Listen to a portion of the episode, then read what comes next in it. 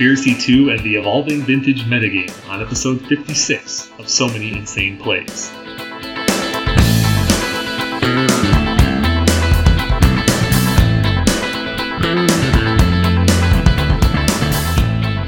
Welcome to episode 56 of So Many Insane Plays, our review of Conspiracy 2 and a look at the evolving vintage metagame heading into the 2016 Vintage Championship, including the recent results from the Mana Drain Open 17. I'm Kevin Cron with Stephen Menendian. Hi, everyone. If you have any comments or questions, you can tweet us at Many Insane Plays, email us at so many insane plays podcast at gmail.com, or leave feedback on Eternal Central, MTGcast, or themanadrain.com.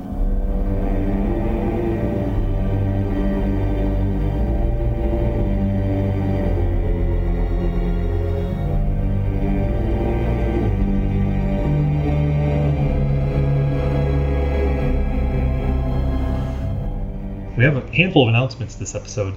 One fun one is that we, since our last show, we recently learned of the announcement of Eternal Weekend 2017, which was which caught everyone by surprise. Yeah, they waited. They waited to the eleventh hour to, to name it this year, right, and then and now they're giving us more than a year's advance notice this time. So which suggests to me that uh, somehow Card Titan and or Wizards got a deal on the Columbus Convention Center. because really, I, I, I don't know. I this thought they just wanted to get it penciled in, but you may well, be right. e- either way, either way. Um, but anyway, uh, particulars are North American Eternal Weekend, September 23 through 24, which must be leaving out one day this side or the other. That's but- a departure. That's a departure from the past couple of years, where this event has been in October, right? If Yeah, I'm not mistaken, it's been October the last couple of years. yeah, I think I think moving it closer closer to September is an improvement. It means that you're going to avoid a lot of the Thanksgiving holiday, uh, Halloween holidays, but it also means that it's closer to, to the traditional time of August, where the Vintage Championship has historically been held at Gen Con. yeah. Well, you're right about all those things. I, I want to call attention to the fact that it's only listed as two days here, which I take to be possibly a typo, because this year, 2016's Eternal Weekend is four days. Interesting. And so, even if they collapsed it by one, I can't imagine they're going back to the form of trying to do all of one tournament on one day and all of the other one on the other day.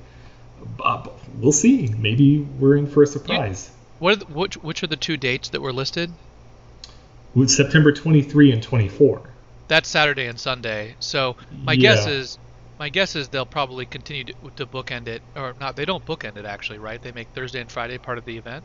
That's what it year? is this year. Yeah, but that's a departure too. I mean, that's this year is a change, right? Right, From, right, from, because- from three oh, to, from two of to course, three days. because because they're moving the top eight this year to Sunday Right. for both events. Right. So the Vintage Championship is actually going to be held on Friday. on Friday. I Yeah. forgot about that. I'm glad we reminded our audience. well, and also, and according to Card Titan, the doors open on Thursday this weekend. So they're going to be running events on Thursday, champs on Friday, Saturday, top eights on Sunday. So it's a four day weekend. This announcement for 2017 lists only Saturday and Sunday. I'm, I'm guessing that's an oversimplification. Eagle, or eagle-eyed Kevin. I'm Yeah. sure most people haven't really. We'll see.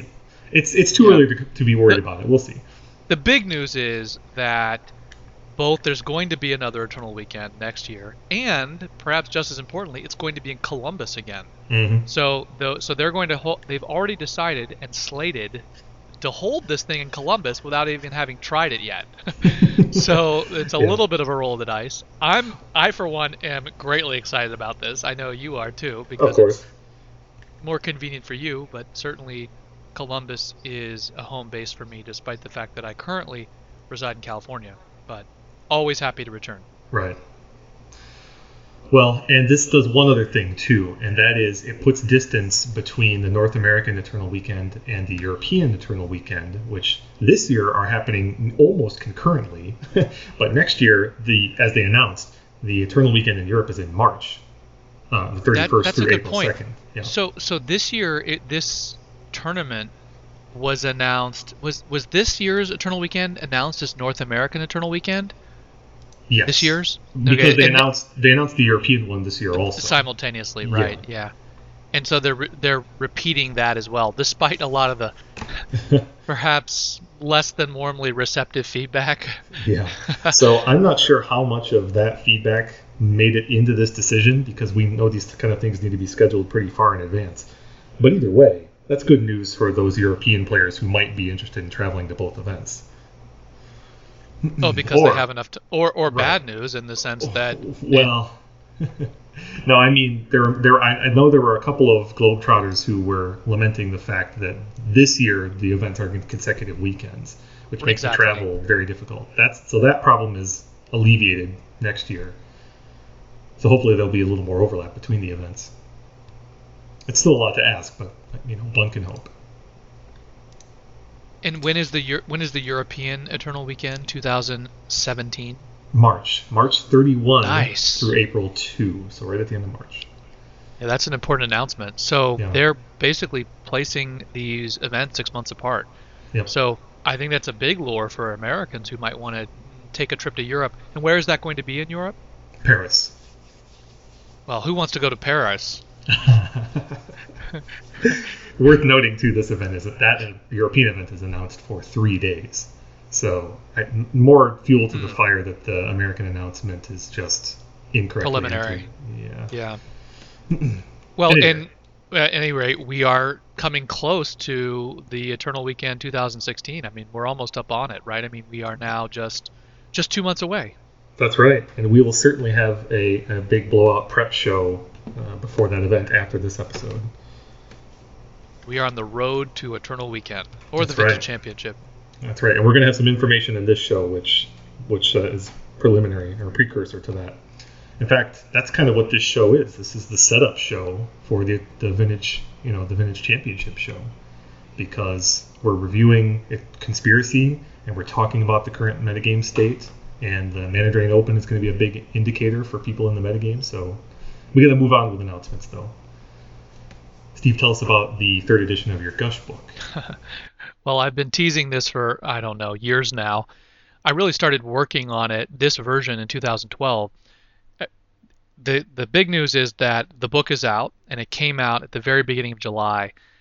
And for folks who don't know the full backstory, when Gush was unrestricted in 2010, I began working on a book on it, and a, a, a comprehensive look at Gush decks, Gush strategies, Gush tactics, how you put it all together, how you play them, tips and tactics, sideboarding, everything. And we released that with Quiet Speculation Press in, I want to say December of 2010.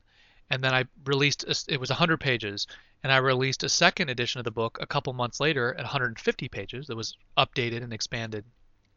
And I haven't produced a version of it since then. So this is the first edition of this book to have been released in that period, really over five years. And it is completely rewritten from top to bottom. Uh, it is now 360 pages about, and it's got a lot more chapters. Obviously, it's you know almost three times as large.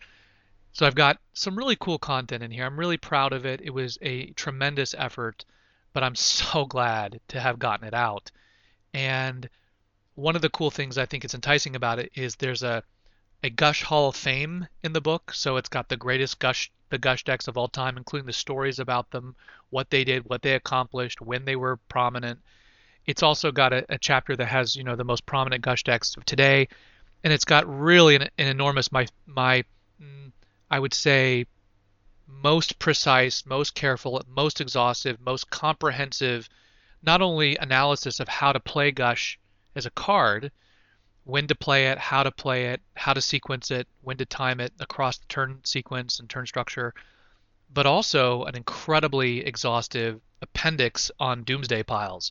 So years ago in 2011, when Laboratory Maniac was printed, I had built a Gush deck and did pretty well at the Waterbury, the Mana Open. Um, at the time, making, making top eight, and I published a, an article how to build how to build Gush uh, Doomsday piles in Vintage, and you know I hadn't really revisited that top topic since then. And this is much more detailed in that in the sense that it has diagrams for how to think about how various cards interact with Gush, and then really an exhaustive, comprehensive presentation of, of scenarios with all the variables canvas, like cards in hand, mana available, life available.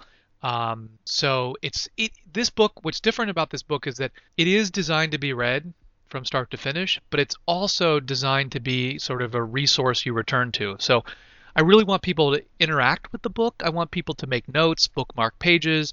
I have tables at the end of every chapter, summary tables, so that people can, you know, don't have to go back and reread the whole chapter, but can have that information um, summarized and condensed, and so it'll just help you jog your memory.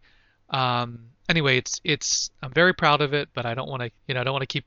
If if you're interested in detailed vintage discussion and analysis, and and and not just gush, but the if you really are passionate about the format, I encourage you to check it out. And it's we'll provide the link in the show notes. Mm-hmm. It's quite good, I can attest. And speaking of books coming out of Eternal Central, I just recently learned that Jaco has put together a nice, uh, well, it's a nice double tournament report article in which he provides tournament reports for the NYSE Open and then another Nightwear tournament.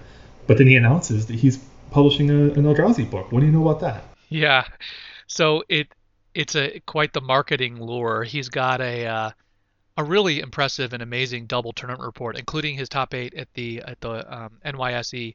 I think you four. mean top ten. I'm sorry. Oh, you're right. In my mind, he should have been in the top eight. But yes, he, that's right. He drew himself into tenth place, and he has a great tournament report there, and it's completely free.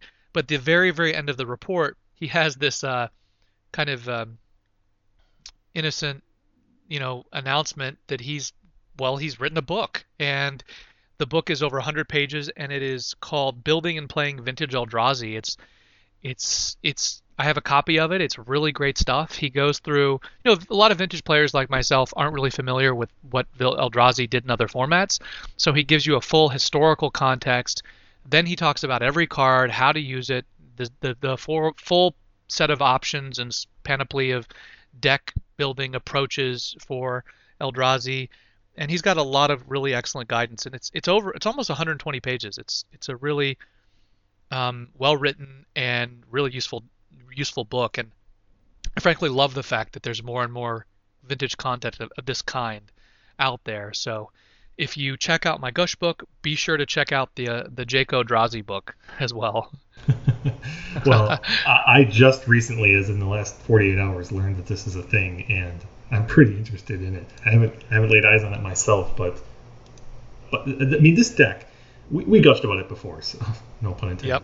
uh, the uh, I I don't think it's hyperbole to say that this is going to be one of the more noteworthy decks to come out of vintage for a while, and especially in 2016, right?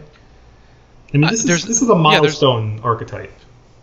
From for multiple reasons, but yeah. but the fact that it's it's a truly optimally unpowered vintage deck that compete can compete at the highest levels is virtually, I think, maybe totally unprecedented in this format. Yeah. Going back to the earliest days of Type One and before, when it was just constructed Magic. Um, yeah, it's true. This is this is an amazing. Now the the deck has had its ups and downs. It's performed very well. In, in fact, I believe it did. It one of the the major vintage tournaments between the NYSE Open and the Waterbury. I believe it was the Eternal, Eternal Extravaganza, which was very entertaining. I mean, it was like 100 players. Mm-hmm. Th- this deck made top four in the hands of a of a fin- uh, former vintage cha- world champion. Um, Mark Horner. Mark, exactly. Yeah. Uh, so this is a deck that's definitely capable of competing at the very highest levels. And the in the book, I think gives you you know insight into how you might approach a lot of situations, and I think there's more tools coming out for these kinds of decks. Um, yeah, so so it's not only is it a very cool deck, you know, it's it's a beatdown deck that's very unique, but it's also um, historically significant and and anomalous.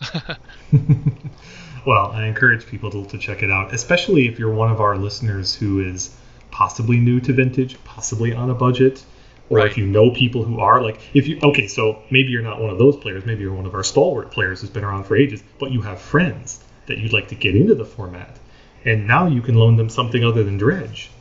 That's So- right. You have multiple options, and these are these are deck building options for sanctioned events Mhm. where you can compete. So if you are even considering competing in any of the Eternal Weekend events that we just talked about, this is a perfectly viable choice. Not to mention these these tournament organizers are giving away prizes to people who show up and do well with unpowered decks. So there's an additional incentive. You can win real prizes. And I, I don't want to sort of keep selling the book for Jaco, but it's I think it's only like four it's only like four or five dollars for over 100 pages of content. Really well written, exceptionally edited. You know, lots of visuals and, and, and great notes, footnotes, resources, links. He's got like two pages of, of links to external articles on you know Eldrazi in you know all over the internet in other formats, modern and, beyond. So it's really great, and Legacy too. So, speaking of places where you can play Jake Odrazi, Steve, you've got some Udo events coming up. You want to talk about those? Yeah, for those of you in the Northern California, Berkeley, Oakland, San Francisco, San Jose area, show show up to um, Berkeley. Eudaimonia, Udo Games is having a couple of upcoming Eternal events. We've got a vintage event in September. I believe it's it's September 18th. Uh, and then there's going to be another vintage event, which is already on the calendar, I believe, for November. And then for those of you who are really interested in old school magic, there's an event scheduled for October 9th. So that'll be just a few weeks before Eternal Weekend, where, of course, Eternal Central will be hosting a, a massive old school tournament. Um, so vintage in in September in Eudaimonia and old school in October. Uh, if you're in the area, show up. Uh, the proxies are allowed in the vintage event. Of course, old school is a little bit more restrictive, but we still allow things like interna- international edition, collector's edition, revised, chronicles, all that good stuff. And in my neck of the woods, we've got a couple of Team Serious Opens coming up. There's been a lot of Team Serious tournaments lately. On September 10 in Columbus, Ohio at Comic Town, there's an event. That's a full proxy event. And on 10-15, October 15, just a scant two weeks before Eternal Weekend in Sandusky, Ohio, at Pop the Pop Shop. I love that shop. Yeah. so uh, yeah, two two more Little events. tune-ups, tune-up Yeah. events right there. Right, I was gonna say right right before Eternal Weekend, that that 10-15 event is gonna be a fun one. I, I really hope I get to go. So come out and play if you're in the Midwest. Lots, it, it- lots of events right before Eternal Weekend, and appropriately so. Yeah, and we also want to remind our Magic Online players that there's the the monthly Power Nine Open event the last Saturday of the month coming up. In this case, the last Saturday of the month is the 27th, so just over a week from the, as the, the the date of this recording. Yes. Yeah, if you are, you know, more of an online player, it's it's a great prize pool. They gave away pa- a piece of Power Nine to the top eight um, online, so you know, register. It's 25 tickets to get in, and it's a really great way to play. I'll say stiff competition. It's truly stiff competition online because you've got people from Japan, Europe, Canada, United States. And we need somebody to take Ryan down, man. Yeah, right. right. yeah, he's got to be stopped. and Steve, you've got a, another article that went out on Vintage Magic, yes? Well, I've been I've been publishing this series. That's it's a it's a great deal of fun on old school magic, and I started you know earlier this year. And most of these articles have been outlined and drafted years ago, but um, we've been rolling them out, and and some of them have gotten really great attention. Um, I really appreciate the interest. Uh, the second one was about a com- comprehensive history of the deck by Brian Weissman. The most recent one was looking at what sets to include for your community of interest in old school, and and I've got more more in the pipe the pipeline. But uh, be sure to check out the most recent one, which was which was released at the beginning of this month. All right. So, a lot of announcements for this episode. But let's move on to the meat and potatoes. We're going to talk about the metagame, we're going to talk about the Mana Drain Open, but let's start with a bit of conspiracy.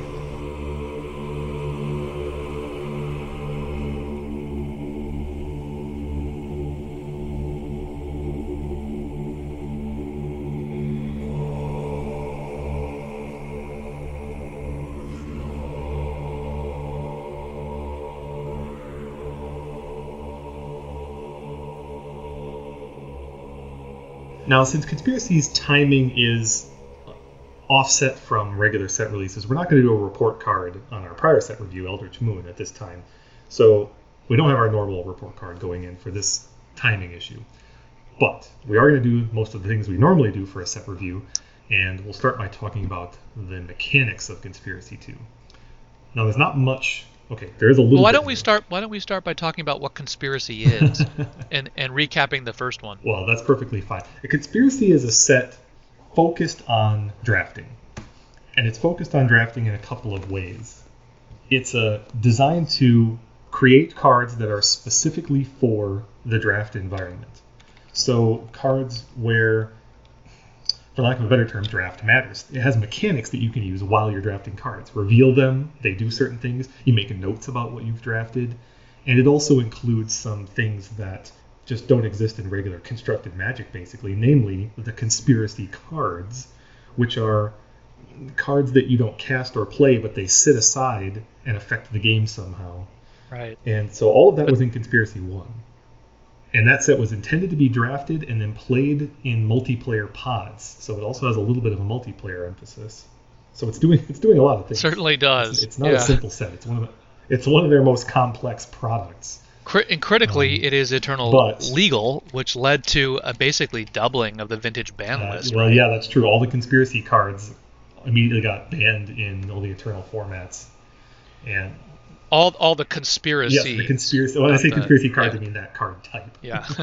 Thank you for clarifying that. Right. Uh, but no, the, the rest of the cards that weren't conspiracies were far from banned. In fact, the last set gave us Dack Fayden, which was a huge splash in vintage. well, in the, exactly. In the first set, there were 65 new cards. So part of the set is reprint, but um, 52 of those cards were legal in Legacy and Vintage, while the 13 conspiracies were not.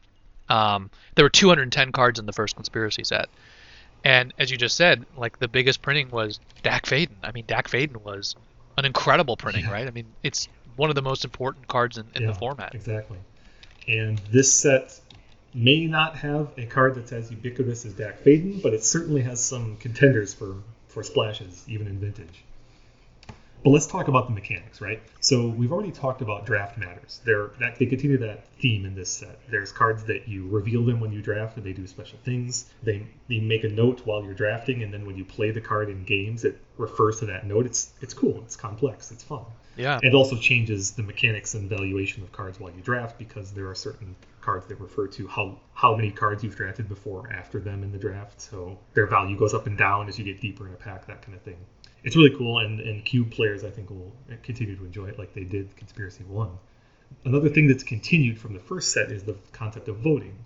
In the first conspiracy, they introduced a handful of cards. Uh, Will of the Council was the, the key, not not keyword, but uh, I forget I forget what the word is for it. Um, ability word, and it just involved all players in the game voting. You would usually have two choices, A and B, and however got whichever one got more votes would be the winner, and that effect would happen. This set has a variation on that called Council's Dilemma, which is also voting, but instead of A or B happening, you get some quantity of A and B based on how many votes they both get. So you get a mixture instead of a binary. There are also two new, somewhat combat related abilities, Goad and Melee. Goad is kind of like Provoke. It says a goaded creature has to attack, but it has to attack a player other than you if it can. Hmm. So it's a, a multiplayer flavor of Provoke of a sort. And Then there's Melee, which is a power and toughness ability. It says. That's an old ability, right? An older, at least, right? Or is that new? No, is go- melee a melee is new. It's a new variation. Oh, on- okay. yeah, so it says whenever this creature attacks, it gets plus one plus one until the end of turn for each opponent you attacked with a creature this combat. Another multiplayer focused ability, such that your creature can get plus two plus two if you attack two opponents and plus three, etc. So it's designed to promote attacks in multiplayer games. But possibly, in my eyes, the most interesting new mechanic in Conspiracy 2 is this concept of being the monarch. And monarch, it's kind of like an emblem. It's a sort of a well, it's a title that you get, but it's a it's an effect that stays with you. So they pr- printed a new emblem-like card that says the monarch, and it says, and I quote: "At the beginning, your end step, draw a card. Whenever a creature deals combat damage to you, its controller becomes the monarch."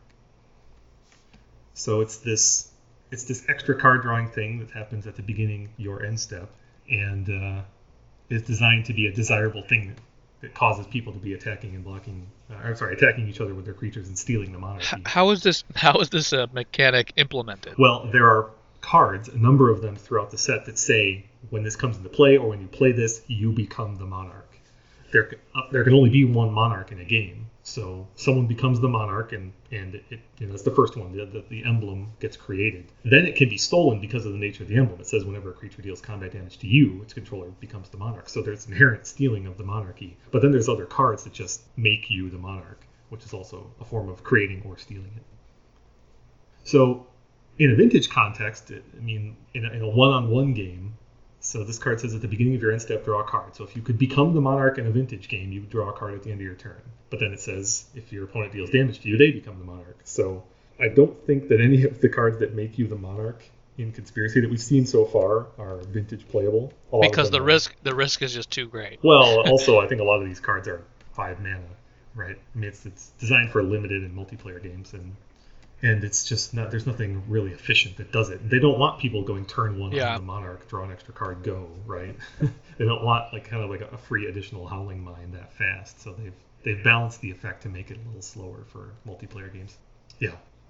Yeah, I mean, if you could play it on turn one, then you would just be drawing like a you know a ton of cards. You could just prevent your opponent from ever attacking. Right. It would be it, yeah, it would have a landslide kind of effect. anyway, that's the end of the mechanics. I reached out on Twitter and asked for some of our audience to provide some cards that they were excited. So don't about. complain if we so don't. We don't yeah, full, don't complain yeah. if we don't review what what you haven't suggested. well, we don't have absolutely all of the spoiler yet, so we may have to do a bit of a follow up for this in our next episode. But we do have a half dozen really interesting cards. I mean, there's enough meat here to tide us over, that's for sure. So without further ado, let's talk about one Sanctum Prelate. Now, I'm not sure if that's prelate or prelate, according, uh, according to Google, it looks like prelate, so I'm going to go with prelate.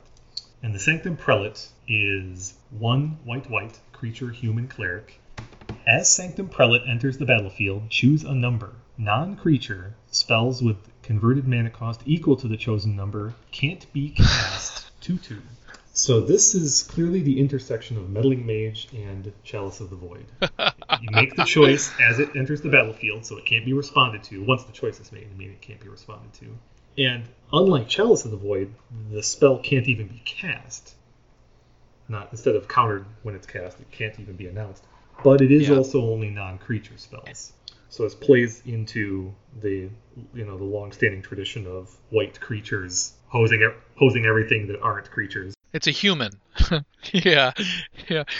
humans hate has reached new levels. this this card is bananas. It's, it's really uh, it, it's. I mean, it's unbelievable. So let's talk about some of our usual metrics, right? One WW. There are four mana white spells, but but the, the, the there are three casting there are three casting costs. But there must be. Yeah. Yeah, I was gonna say, but.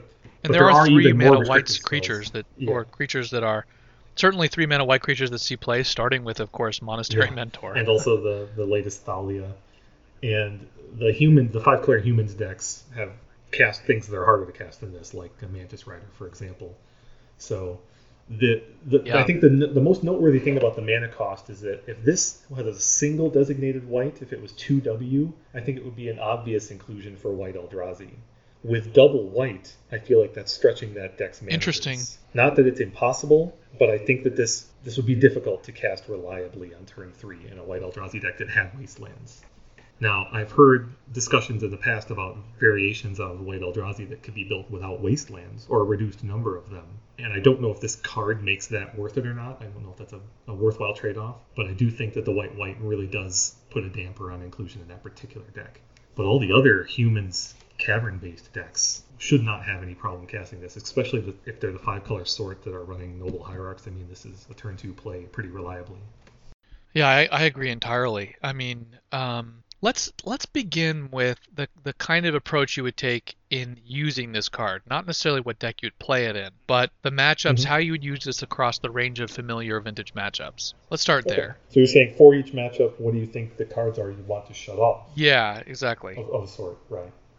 Okay, so let's pick one of the most popular decks right now. Let's pick uh, yeah. Grixis Pyromancer. You know, it's a Pyromancer Gush deck. So you're you're some kind of heavy humans creature deck, and you go up against this Pyromancer deck. Now, most of the gush decks are gush and force of will decks. So cutting off five cuts off a high count. and, and is likely totally cards. asymmetrical. I mean, you're not likely to play any five color, Yes.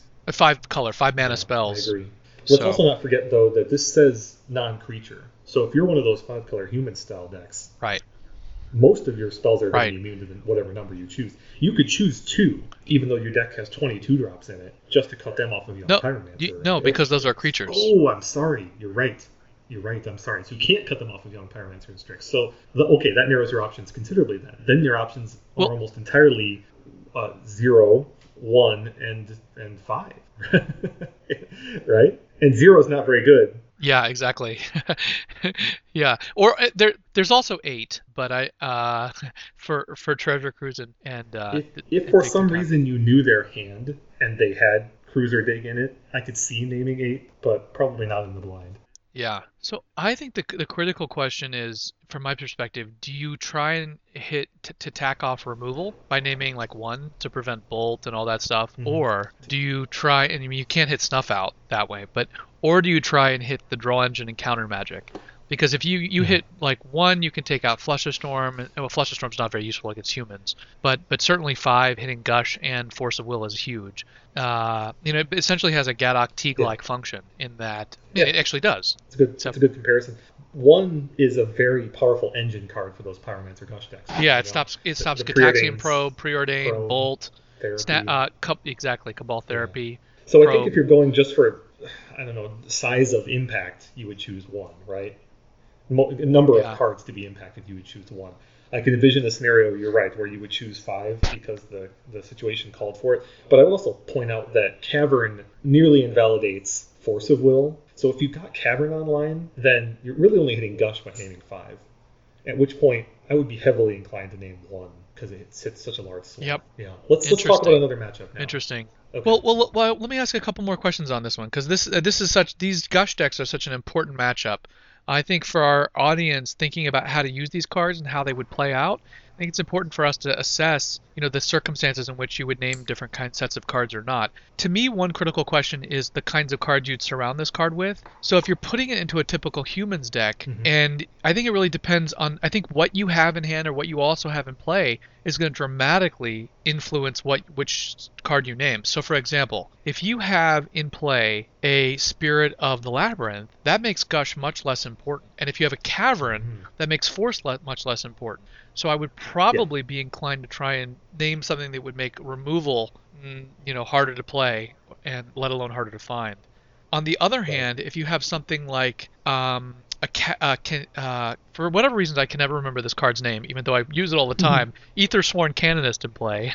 You if you have Ethersworn Canonist in play, then the cantrip engine may be less important. Like worrying about probe and preordain may be less important in some sense than just hitting force of will. So I think what you have in play or around it or what you're planning to play may significantly influence what you name. So I think this is going to be a very skill intensive card, not a necessarily a very obvious card. Yeah, and when you were talking just now about pairings, the first thing I thought of was Thalia.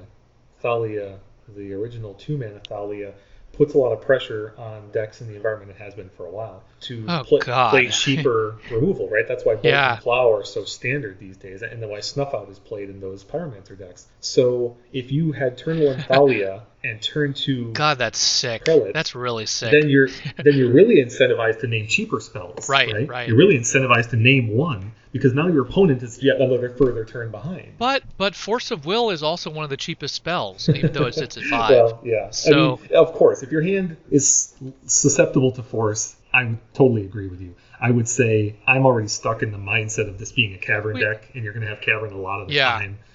In which case, so, yeah. But you're right. I mean, if, if your hand is susceptible to force, if you've got maybe maybe it's mana heavy, maybe you kept a three lander and you and you draw a fourth land on turn two, so your threats, you know, it's more important that your threats resolve that kind Yeah. of thing. And your point your points about Spirit of the Labyrinth are well made. I mean, that that does totally influence what cards are important for your opponents. I mean, it's, it's also worth. Go ahead. Sorry. No, go ahead. It's just it's also worth noting that we picked a, a you know for initial matchup where there's not very much variety in mana costs. The Pyromancer Gush decks. I mean, there's they have they have creatures at two, but you can't cut those off.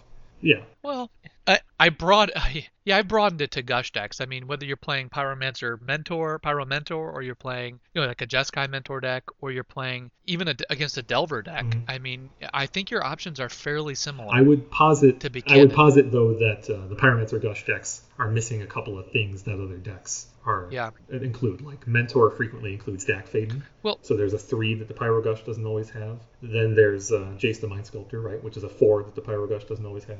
Yeah. Oh, jeez, that's a good point. If you see Murderous Cut, the value of five goes way up. Tr- true, true. I mean, and there's also snuff out, and um, the the murderous cut sits, I believe, at five. So that would, yeah, that would be.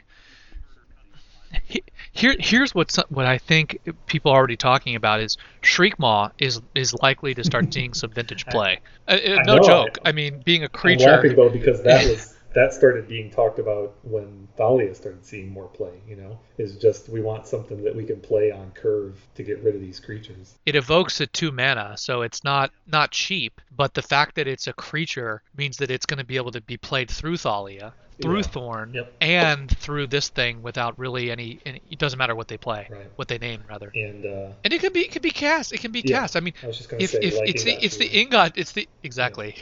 yeah, and every that's no. I mean, that's that's no joke. I mean, if you had it, it it's kind of like uh the combination of a Doomblade or a Diabolic Edict, right? Slow at two, and it's Yeah. sorcery speed, so that's unfortunate. But it's a good card to have once you've wrested control of a game and, And- you need to finish them off, right? If you're the kind of deck that's just that has Jace the Mind Sculptor in it, then a Jace plus a Shriekmaw in the mid game could be really potent.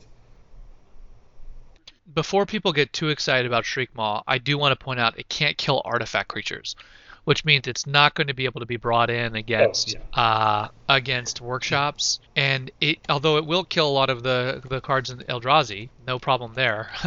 uh, it, it you can kill a Thought-Knot Seer, it just can't kill a Trike. The other thing, or or Rav- Ravager or whatever. The other thing though about Shriekmaw is it does have uh, fear, so it can't be blocked It's a But- good finisher. it's a it's it's not you know it's it's three two, but the other thing is that it's never going to trigger a mentor, so or a pyromancer. So And all these things are reasons why out. we're not. All these reason things are reasons why we're not overrun by Shriekmaws currently. yeah. For a similar effect. In fact, it doesn't see any well, yeah, play. And Yeah. for a similar effect, I think that's why Baleful Strix is seeing a bit of a resurgence right now. Is because it's a creature that you can play through. Yeah, it's a Thalia or two, a two for two mana. Yep. So, so worth noting about Shriekmaw. Now, going back to the the prelate though, so I, I do want to switch gears and talk about other matches. Yeah, for sure. Gush is huge. Let's talk about workshops then. Let's talk about some some Thought-Knot Seer, Ravager, Trike workshops, right? So you can't cut off any of the creatures. Yeah, yeah. I mean, if you're playing a humans deck, that's the matchup that's scariest, in my opinion, because they, they just can power that in Eldrazi. Because they just power out mm-hmm. larger creatures, and all of your creatures are small, but they have this very disruptive effect. So, you know, a a cannon. What does a canonist do against a four-four each turn? you know, what does a what does the Thalia do Yeah. against that? What does a uh, a um, I don't know, Gaddock Teeg or whatever? Any of these hate bears uh, just have, I think, much less, lim- you know, uti- much more limited utility against against the, the kinds of threats that that workshops can consistently power out. So uh, you've got to be very judicious. I'm not sure where you said it, although, you know, frankly, there's there's mm, options everywhere, right? I mean, two. Let's just go through what what you hit in a standard workshop deck, right? Two will hit Ravager, Thorn, No. and so. I'm sorry, it does not hit Ravager, not creatures, right? It hit Thorn, Yeah. Sphere, a um, a um, I was just thinking about what actual cards there exist in those decks. Three That's- will hit ta- three will hit Tangle Wire, which seems decent. Well, I- Um, I'd zero like hits there. Go ahead. Post sideboard three hits dismember. That's very useful. Yeah. Um, And in the current uh, form of and, and it hits Crucible. Seer, it's Crucible and it's well. Crucible, yeah, but they're not going to have that against you probably. Yeah. not out of the board. In Trinisphere. I mean, maybe, maybe one or two, but I think But- hitting dismember is bigger. In Trinisphere, right? That's it. exactly. That's it.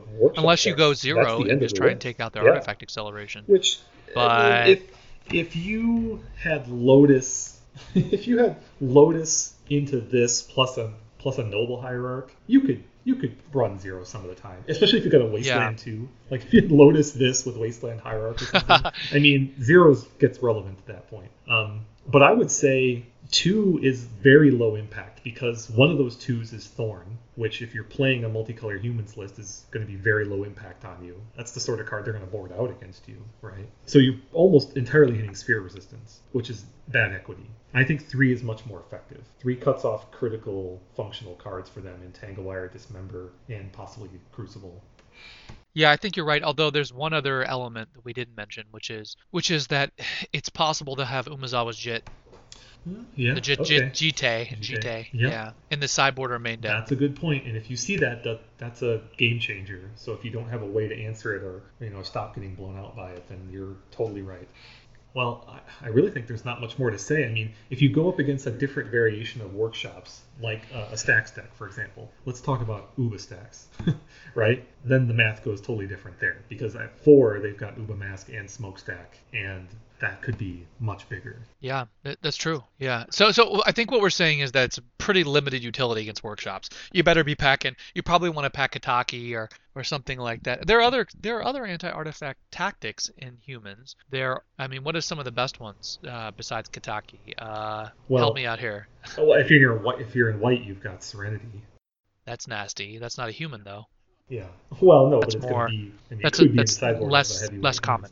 Uh, yeah, Yeah. less common. And you already said Kataki. I mean, right? If you're a creature-based deck, Kataki is is pretty huge.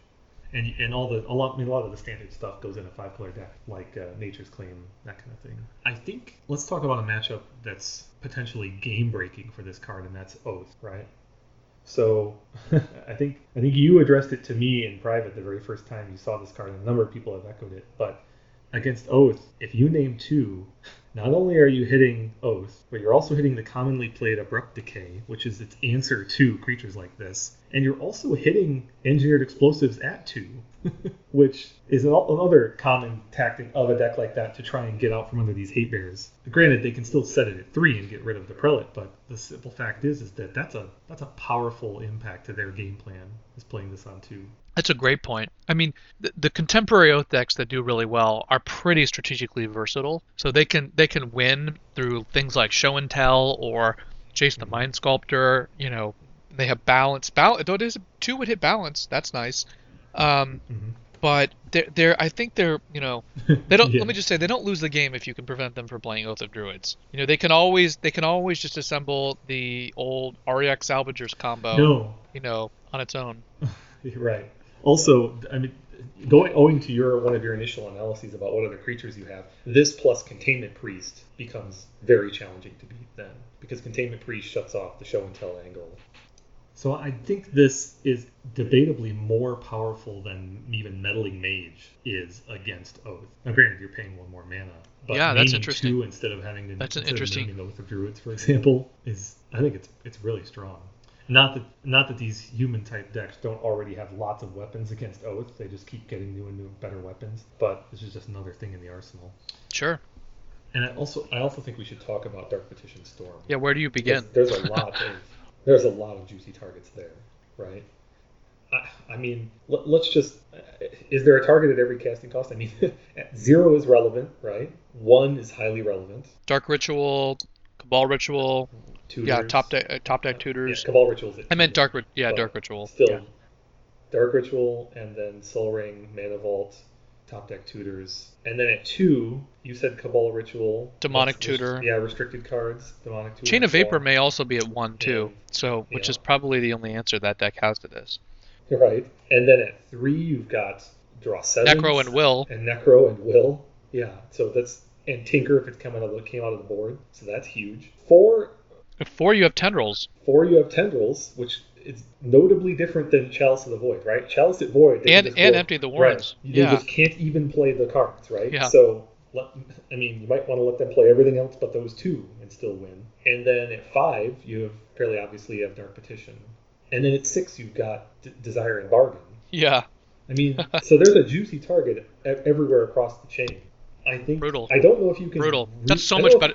That's so much better than Meddling Mage. Oh yeah, I, I don't even think you can really come up with a solid default answer because again, going back to your first analysis, it has everything to do with what other things you have in play.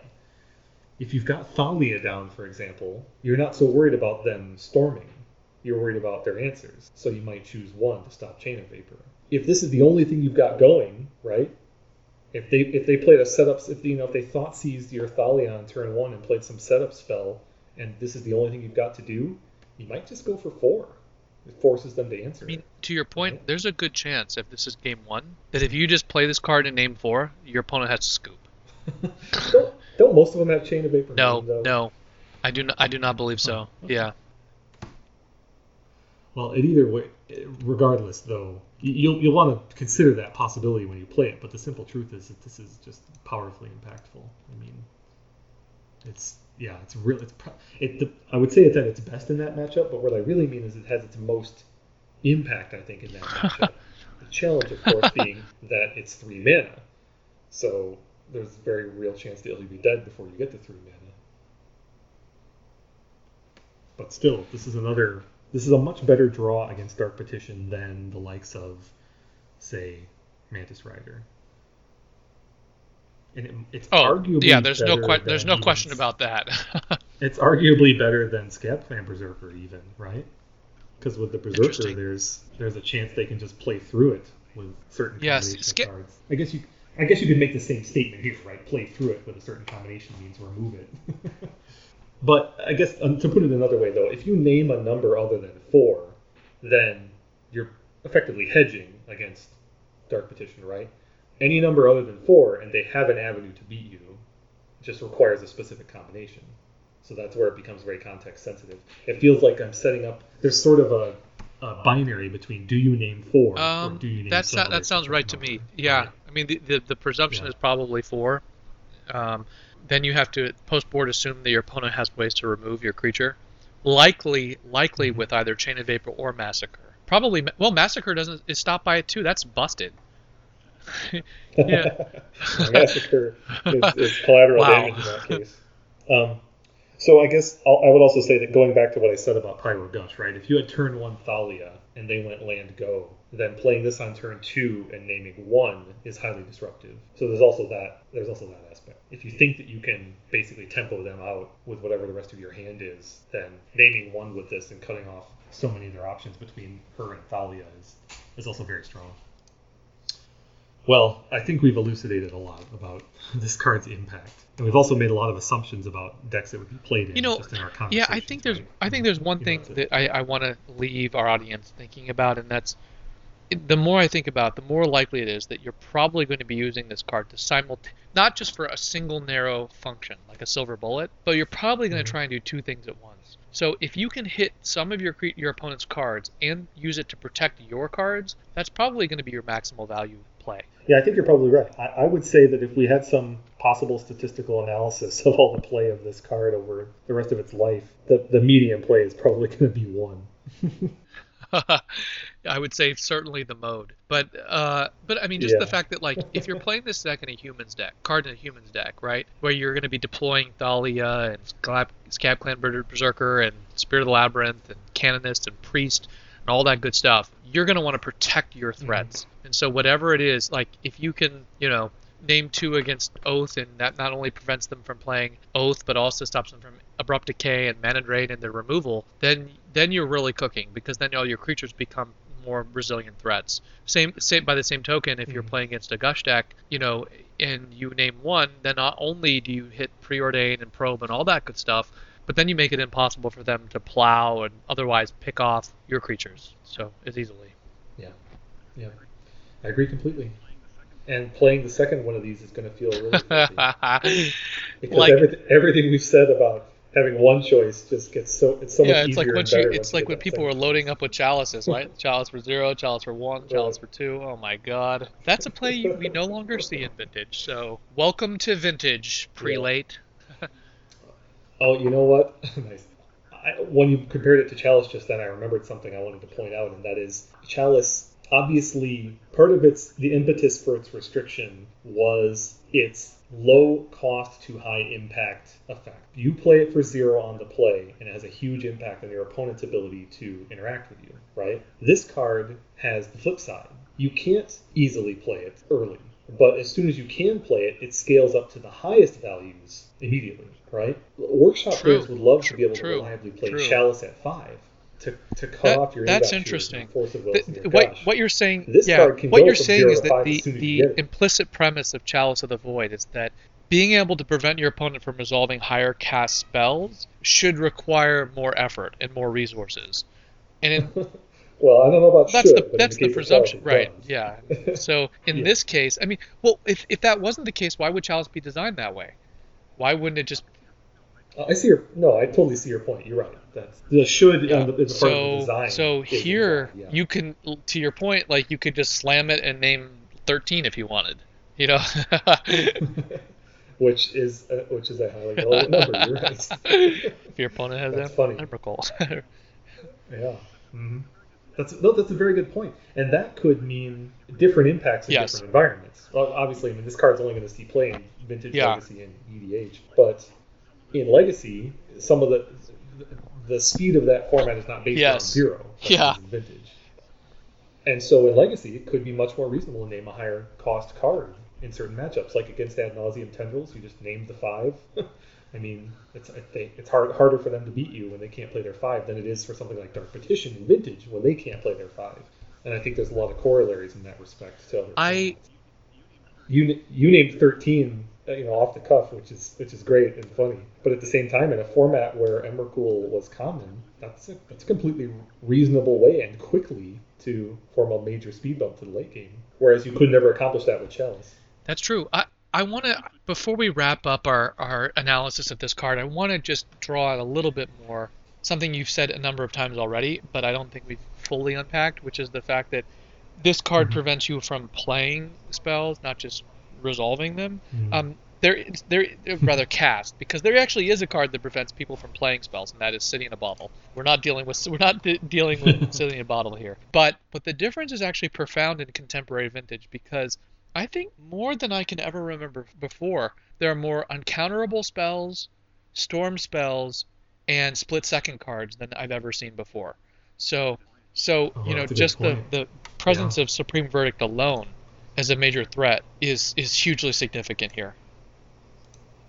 that's a really good point so this is a preemptive answer to Supreme Verdict for those mentor and or Yeah, and there's all I mean there's all kinds of uncounterable spells like that. I mean there's a volcanic fallout at one point. Um, there Mhm. are yeah, certainly Abrupt you've already mentioned abrupt decay. Um, and you know, I've I have seen people playing with cards like uh, sudden shock and I mean, certainly sudden shock and uh, and Mhm. uh, sulfur elemental is another split second card that has has seen quite a bit of vintage play and is effective against this card. So if you were to name three, oh sorry, actually this does not do anything about sulfur elemental, but it does it does it does stop uh, it does stop um, all the other split second cards. yeah sorry we keep getting hung up on the non-creature part We'll get there. Yeah. That's a really good point. I mean, this is the, vintage has become a home for certain niche cards that are highly effective at what they do for, for the reason you just stated. So many storm cards, so many So many insane cards, plays. Also, you know, cards with evoke, right? So the now obviously this doesn't hit anything with evoke, but those are examples of cards that are niche in their Yeah. their implications of a, a castability or resolvability, and this plays havoc with that kind of interaction. I, I think we got to start talking about Yes, yeah, placement let's shift to that. because I mean we we okay so we know that this card has a very a very This card is, good is effect. I'd say, a virtual automatic conclusion somewhere in the 75 of a five color beatdown deck, disruptive hate bears deck. Yeah I think it's I think it's also Right. virtually an auto include in some number non-zero number in the 75 of a mono white hate bears deck. So whether you go from white to five color, it's going to be in Mhm. there somewhere. Any version that has white and likely Cavern of Souls will you'll have white. It's going to be in, in that kind of deck. I think the open question Yes. is the one you said near the very beginning, which is will this go into an Eldrazi deck? That's a harder question. That's a tougher question. I still think the answer may be yes. This is so powerful that it, it with Cavern in some number of white cars, it's still Mhm. good enough to run. and I would I said that because I believe you are right. I believe it's possible. It's just going to require an ad- adaptation to the Yeah. database of those decks, and you might have to sacrifice something else somewhere but that I mean that kind of goes without saying, right? That's a tautology. You've got to cut something out of a current deck in order to fit a new card. But I do think the impact of the mana base is highly So- relevant. So my conclusion would be it doesn't go in every white. Eldrazi Yeah, let me just point in out so the, the beginning of White Eldrazi in the vintage format was Randy Buehler's daily event White Eldrazi 4 deck from May 25th of this year. His mana base was the full, mm, actually had four Moxen, Lotus, Mana Crypt, Soul Ring, four Eldrazi Temple, four Ancient Tomb, one Strip Mine, four Wasteland, four Cavern of Souls, one Karakas, and five Plains.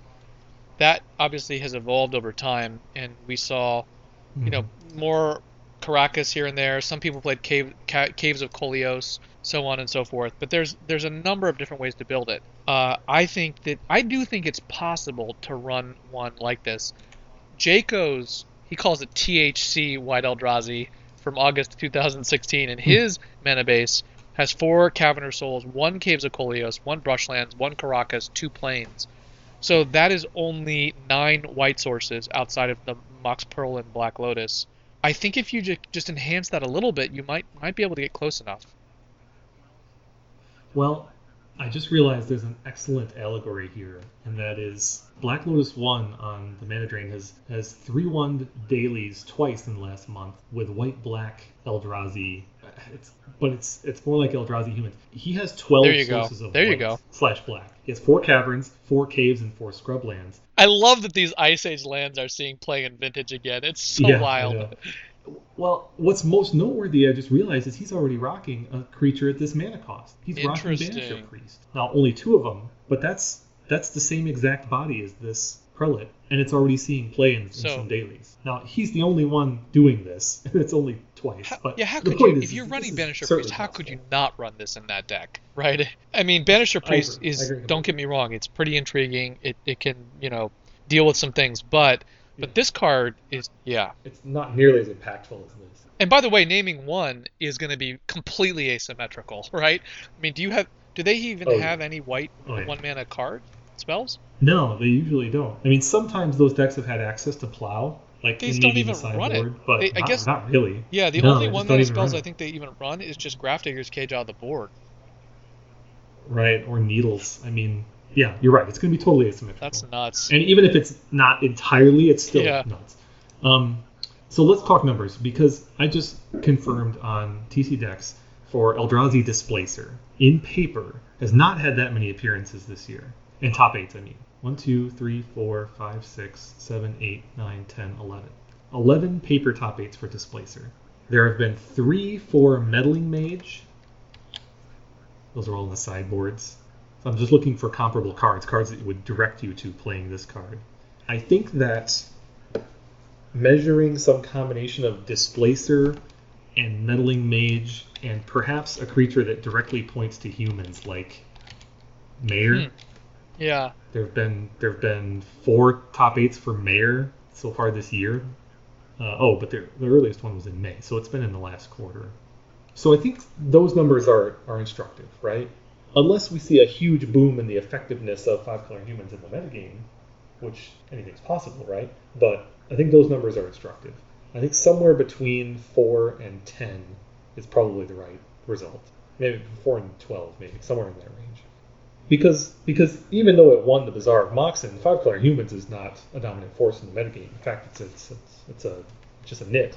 Well- Eldrazi is far yeah, I mean, White. Eldrazi has made a lot of top eights. It's appeared a lot of times. It's less less so in paper than than online, but I mean it's, it's made strong appearances too, right? Like NYSE and the Mana Drain Open. I'm not diminishing the deck. I'm just pointing out the realistic numbers when it comes to our predictions. Are there's been about 16, you know, dis- appearances of Displacer in the last quarter, and so I think that puts an upper bound on how many of this card could appear. I think the right place for this is probably a five to ten. That is a very reasonable analysis. Uh, I am going to take the over.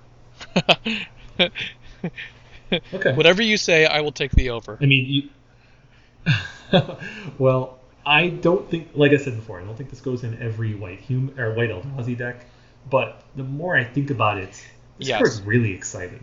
It calls back to Chalice Yes. really powerfully, and Chalice is a very, a very light, you know, it's a very lightning rod kind of card in this format. I think the card is better. It's. I I mean, we just started saying it has a natural home in humans and hate bears, and then Yeah. certainly has a potential home in Eldrazi variants, white Eldrazi variants. But I don't think that's the I don't think that's the end of the list. I think it has a, a comfortable home in That's other fair. places, and I think it could be a very powerful tool out of the sideboard. I mean, imagine it could be even like a mentor sideboard card, like against Oath or whatever. I mean, who Mhm. knows? This card is. Interesting. I mean, this card is really good. Yeah. You you could bring you could bring it in against you know like Dark Petition is in a mentor deck. I mean, who knows? You're you're completely correct. So I mean, there's not there's no four very few forecasting cost spells in mentor decks. So just naming tendrils or whatever could really just win the game. That's a good point. So maybe I'm underselling it a little bit. The new Thalia, for example, has put up only two top eights according to TCDecks. And that's instructive of how quick people are adopting things because you and I both agreed that was a major um, Sure, natural sure. home in White Eldrazi. Now, granted, that card's very new and that only goes back to July, Well- so we've only got a, Well, you know, I guess the I guess the answer to, But, the, to uh, how we would evaluate it is what's the period we're going to be evaluating? Because if we're including the vintage championship in, in this in this period, or we're just looking until the next set. Well, we will. Okay, well then I'm taking way over. I'm taking the way over from five to ten.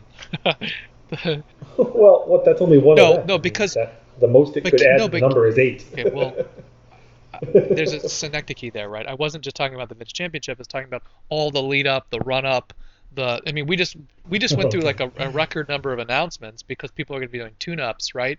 So I mean, there's going to be the prelim events. Oh, there's going to be top eights for that.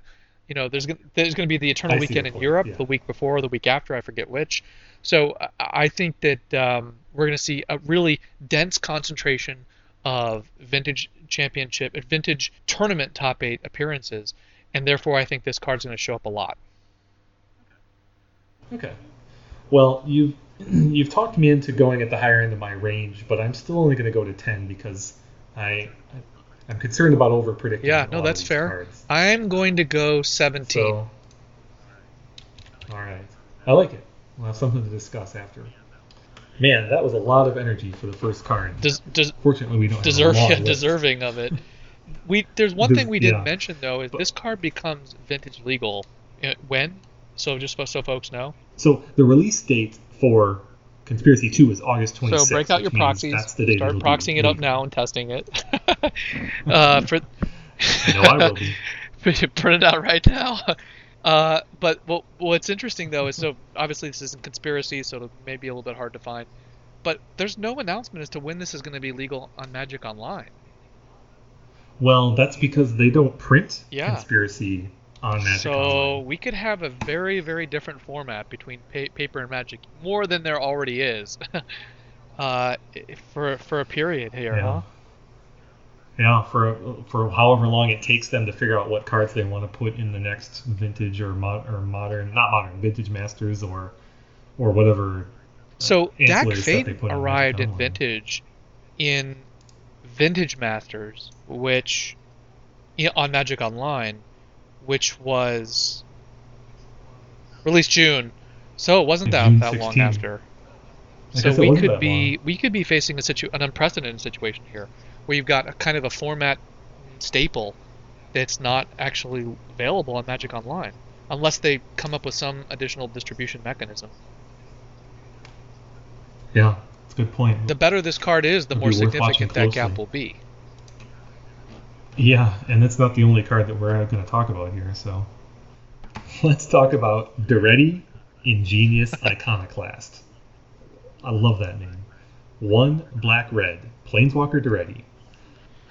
Plus one, put a 1 1 colorless construct artifact creature token with Defender onto the battlefield. Minus one, you may sacrifice an artifact. If you do, destroy target artifact or creature. Minus six, choose target artifact card in a graveyard or artifact on the battlefield. Put three tokens that are copies of it onto the battlefield. Starting loyalty of three. I, I don't even know where to begin. So, red black as a color combination is. There are not many cards in Vintage that are seeing play that require those two colors, but it's still a very common color combination, right? Grixis Pyromancer is very popular. Grixis Control still crops up here and there. So, the mana cost is relatively straightforward at three mana of red and black. It's not without its cost, of course, as longtime vintage players know, especially these decks that have duress and or Cabal Therapy and or Thoughtseize fetching up that underground sea on turn one is sometimes invitation Yep. of disaster but i still think the mana cost here is eminently reasonable in multiple decks Yeah. there haven't been there haven't been many three mana planeswalkers incidentally have Yeah, no, th- this card is a, a artifact destroying machine. I mean, it it's it's it immediately springs to mind to my mind cards like Trigon Predator and Dack Fayden, um, which which both sit at Yes, that three mana mm, awkward multi-color casting cost. This card, I don't want to jump ahead too far, but this card certainly reminds me of something that would fit into a Grixis deck, a Grixis control deck. They could have excessive artifacts. You could throw them to de- just turn after turn destroy uh, a workshop board. Mhm. And even though sacrificing your Moxen can be counterproductive in some games against workshops, in my eyes, the kind of worst case scenario is you resolve if you resolve this, you can trade your Mox for the sphere that's making all Yeah. your spells expensive, right? So you can somewhat break even in terms of the results on your mana. And if you can afford to do it, instead you can sacrifice your Mox to destroy a creature that's threatening you and your Daretti here. So I so I think the notion that it's I mean, I would think its default game play is going to be three mana sorcery speed removal Definitely. sort that then leaves behind the, the threat of more. And a one one blocker is Definitely. is eminently reasonable in vintage right now. I mean, there's a lot of Eldrazi creatures that it can just chump like a Thought-Knot Yeah. seer. And uh, it's it's threat it's threatening to a, Sure. a pyromancer. and unless you're really facing lethal, it soaks up damage from a mentor. It can protect other planeswalkers, So, not just itself as it- well. it- So That's a good point. Yep. So it's it's not a great you know it's not a powerful effect, but as soon as you switch gears from sacrificing your Mox into creating one ones, I think that's a major turning well, point for. well, I mean, think about this. So if you were to whatever play this on turn one, like Mox Mox land for just serious, like if you're playing Grixis Thieves, a big mana blue deck. Yeah. You what like Trigon Predator, you could play this proactively, and then you would probably just put the creature into play Mhm. immediately, and then and then then you've got Oh yeah. defense in play. You've got an attacker, and you could even like next turn attack with a one-one, and then destroy an opponent's sphere or something.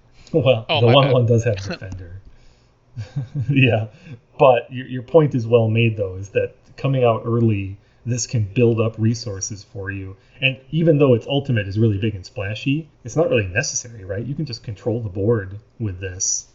And Revoker is going to be an issue, but that goes for all planeswalkers. And you know what though is this comes down before Revoker in such a way. I mean, if it could, I mean, if it comes down before Revoker, it has a, a funny interaction there because as soon as you plus and then they revoke Huh, this, there's right. a standoff because the revoker is now just sitting back on defense, and there's a certain value in that too.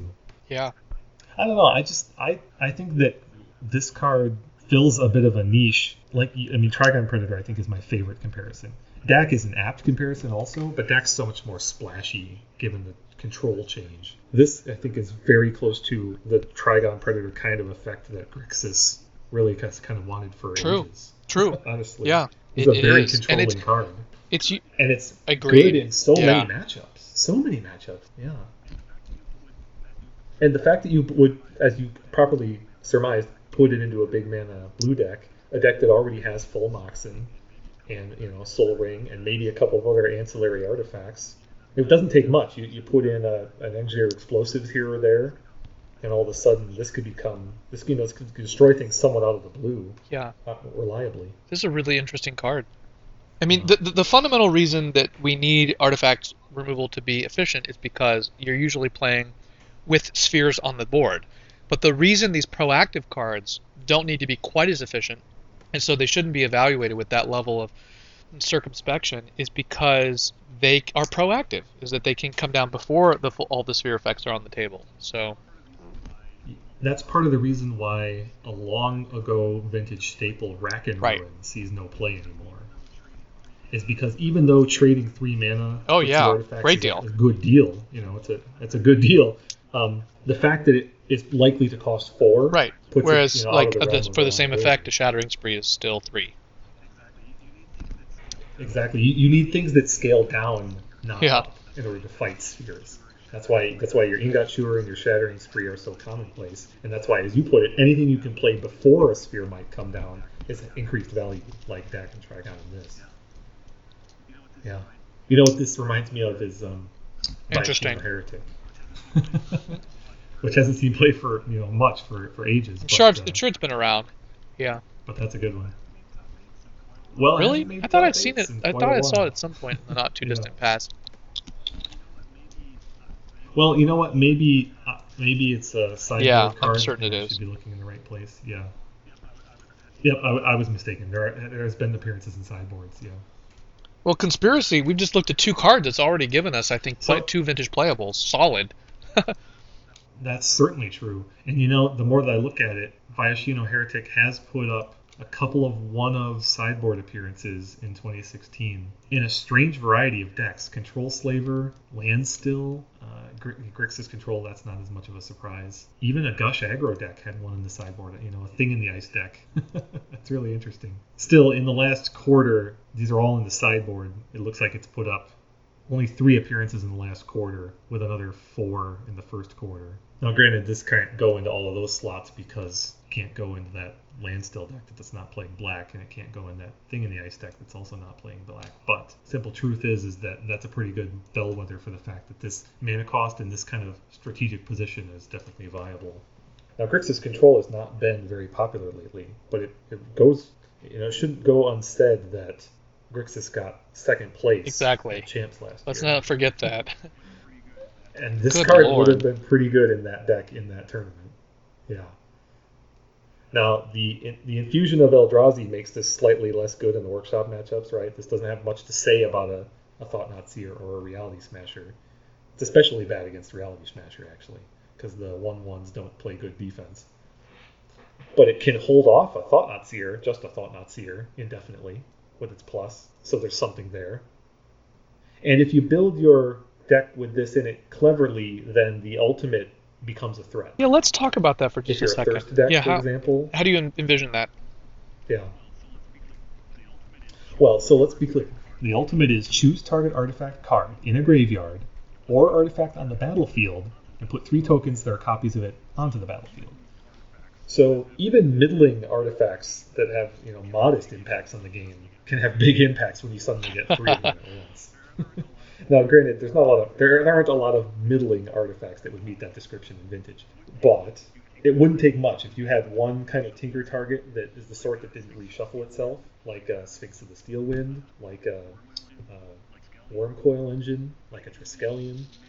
I can envision many matchups where your opponent could not survive three at once. Yeah, Wormcoil Engine is particularly brutal. Yeah. I mean, it. w- w- Yeah, Wormcoil is a beating if, if you know if they're trying to fight it with removal, of course. You know, okay, so let's talk about removal. Uh, Supreme Verdict, for example, would be a fine answer to three Sphinx of the Steel Wind, but not three Wormcoil engines. And three Trikes are immediately nine damage to the dome, so there's plenty of games that would just end immediately if you put three Trikes into play. And it would not take much to construct your deck such that you had just a couple, you know, even two uh, cards like this, and such that you can manipulate the board state, such that you can cast a trike or a worm coil. And woe be to the opponent who lets you have three Mindslavers. Oh, except they're legendary. Darn, can't get triple Mindslaver out of this. You get one though, which is frequently enough. yeah. You can get three Yeah, I was- I was trying to think. I mean, What kind of artifacts are naturally put in the right thing to graveyard? I mean, if you're playing a Grixis deck, you might even have like a, I don't know, a um, engineered explosives or something like that in the graveyard that you might want to recur with this. Yeah, Sure. you only get three copies of it at zero, though, so that's kind of like True. only getting one engineer explosives at zero. But hey, if you're facing down lethal pyromancer tokens, then you do what you got to do to stay alive. I could see strange. I could see you getting up to just plussing this because you don't have anything better to do, and then your opponent goes, you know, young pyromancer, time walk, flashback, time walk, and, and you're suddenly you're facing a, a lethal army, even though you've had this in play. That's a really strange scenario, but it's not impossible. You know what's also funny is you could put three copies of Sensei's Divining Top in play. Ooh, You could put now you're talking. yeah, you could put three time vaults into play. That's less interesting. well, you could skip four turns in a row. Sure. I mean, you know, you could have four total time vaults in play. You could skip four turns in a row. No, I don't think that's gonna happen.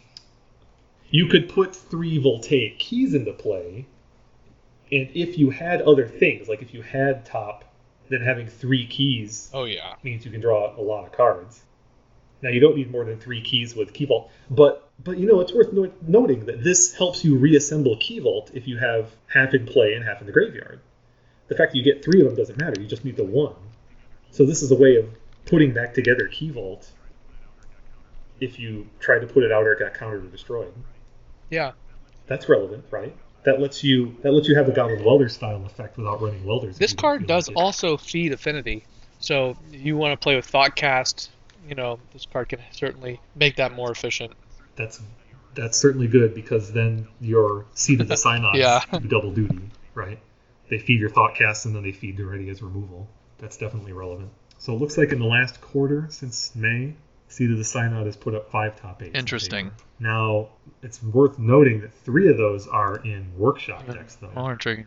Three of those are Master of Etherium style workshop decks, which this Daretti would not go into. Only two of them were Control Slaver, which is the kind of home we're talking about here. Yeah, that's that's pretty instructive right there. I would say I think this is a highly this is a highly focused card. It goes in you know one style of deck mostly. It goes in Grixis Control and derivations thereof. It, well, that's the thing is that uh, it, it, it certainly seems to me that it could be slipped into a a dark petition sideboard. You know, so you've got the kind of Hurkyl's type effects, but but this is a proactive card that could just Hmm. turn af- turn after turn pick off Interesting. the the spheres until you can get to the point where you can use it in a big way. You could also, and the best Kind of like kind of like Trigon exactly. Predator. And in you know what is Doomsday. on, we we didn't even mention it, but the absolute best use of this, of the ultimate, is on memory jar. I mean, you could just you could deck your opponent literally with that. Wow, you you're totally right. That's fantastic. yeah, so you're so you brought this into the sideboard of a dark petition deck, and you you jimmied it into play, and then you spent a couple of turns trading it for spheres and trying to stay alive. But in doing so, you weren't you weren't you know furthering any of your other plans. Let's say you're searching for mana or answers or something, or you're sacrificing your Moxen to stay alive, and you get to this point finally, and you're like, all right, time to win this game, and you put that memory Yeah, jar back. I'll jar. five times three. you could jar again. I mean, how, how would you possibly lose at that point? That's, that's incredible. that, no, you're totally right. I mean, that's assuming you clear the board of spheres. Three jars should I mean, be a in, pretty like like you said, it's it's like Trigon Predator and Doomsday. I mean, the capacity to play this proactively on turn one just Mhm. makes it so attractive. It just makes it just just enough so that you can play the Hurkyl's and then win the game. In the meantime, you have you it, it does Yeah, double duty. It per, it protects your life total by creating tokens, and then it also destroys opposing artifacts. So I mean, it's it's perfect.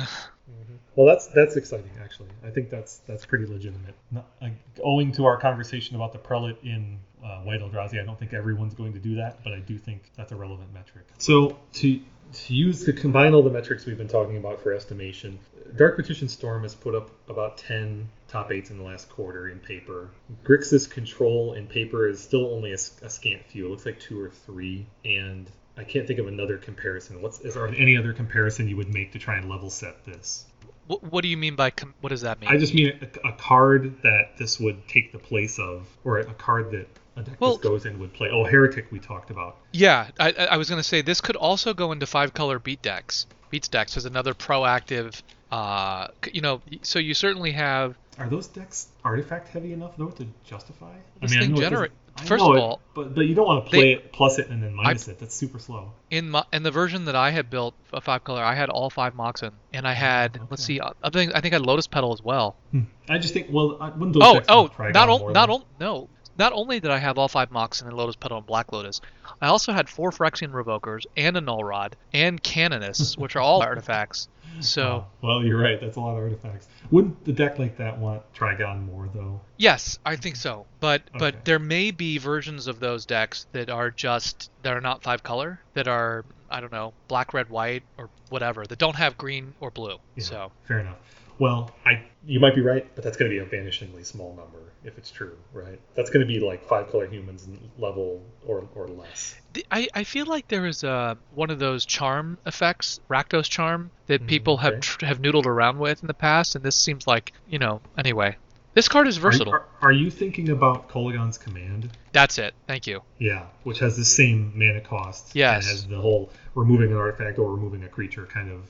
Yeah, this is a very apt comparison. But it has only put up, looks like, one top eight this quarter in a main deck, and then in sideboards, looks like none. So it's, it's just not not putting up any numbers. But you're right, that's a very apt comparison. So I think all of these things are pointing to somewhere in the realm of two to two to six, or I mean, something. That's what I'm feeling. I mean, this is even if every Grixis control deck played this, and then you know every control slaver variant we've seen, that's only going to put it to five-ish in terms of top eight appearances. Those archetypes are just not putting up big numbers. Okay. And then if Dark Petition, if Dark Petition really t- takes off on this, then that would put it up above ten. But I find it hard to believe Well- that it'll become standard in a Dark Petition sideboard. Fair enough. Yeah. So I'm going to go with I'm going to go with three. it's such an I know it's such an exciting card and it's such an exciting role to be played, but it's not a role that is common in the format. I'm gonna take the over. I'm gonna go five. I think this card is is more powerful than that. I don't think this is a. I don't think this is just a marginal card. I think it's a little bit more than that. Okay. Well, that's cool. I I, I for one welcome our Daretti overlords. Already. That's what the what's with the another- Italian planeswalkers? that goes well with the Eldrazi. Uh, We've got to we've got to talk about the other planeswalker in the room, and this is Kaya. I'm hoping I'm pronouncing that right. Kaya, Ghost Assassin, for two white black planeswalker Kaya. Zero, exile Kaya Ghost Assassin, or up to one target creature. Return that card to the battlefield under its owner's control at the beginning of your next upkeep. You lose two life. That's all her zero. Minus one, each opponent loses two life, you gain two life. Minus two, each opponent discards a card, and you draw a card. Starting loyalty of five. This card is so cool. Uh, she has an unprecedented method of gaining, so to speak, loyalty, which is by blinking herself, which is totally cool. So it's just that's the first thing. And then the fact that she can remove herself is the most the most effective way of protecting herself from any planeswalker ever, right? yeah, yeah. your opponent is the only uh, the only way they could remove her is by using one of those silly cards that takes something out of exile, like a Rift Sweeper. What's that? What's the effect? There was a, a keyword mechanic, I believe, from the mid or late '90s. It's probably the late '90s. It, it had a similar kind of effect. It's it's only vague now, where it kind of like Oh, phasing, talking phasing. Yeah. Yeah, yeah. This is a little bit like voluntary phasing. She's a little bit like the original uh, Rainbow Efreet, right? Yes, exactly, exactly. That's what that remi- yeah. reminds me of. Yeah, she's a little bit of lineage all the way back to Rainbow Efreet. That's funny.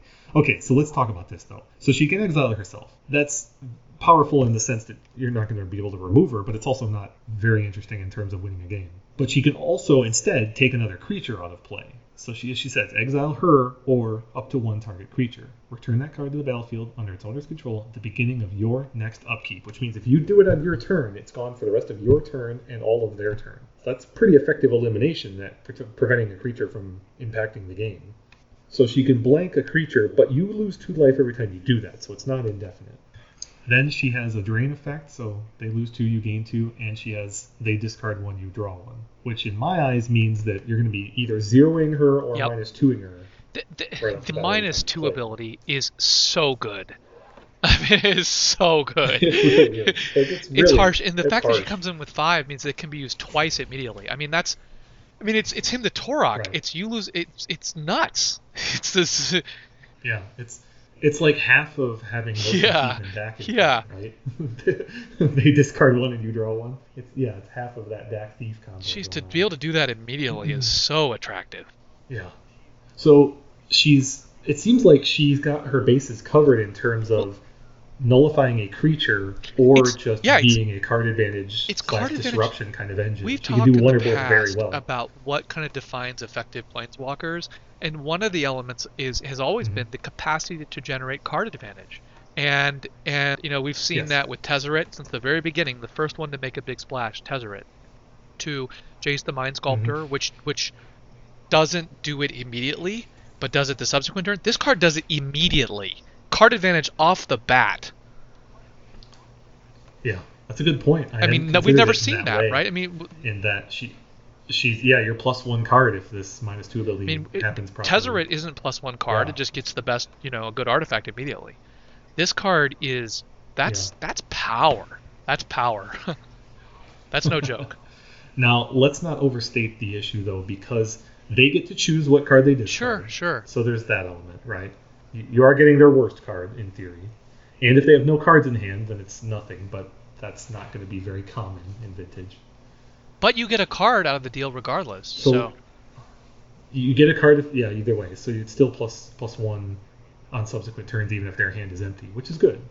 And we've talked about before about comparing raw card draw to It- Jace's brainstorm. let me ask though about the, the loyalty thing. So the blink So- out brings it back to five, right? That's so nuts. Yes. This is nuts. So I mean, it could just well be that the, the proper usage for this is draw a card, you discard a card, draw a card, you discard a card, blink, and then just start all over. I mean, it's it's Yeah. insane. Well, I mean, any in any game where you're just brainstorming with Jace, that's probably the equivalent default usage for Kaya here. Yeah. And she also starts out out of bolt range, so she can't be. She's going to be hard to attack and kill.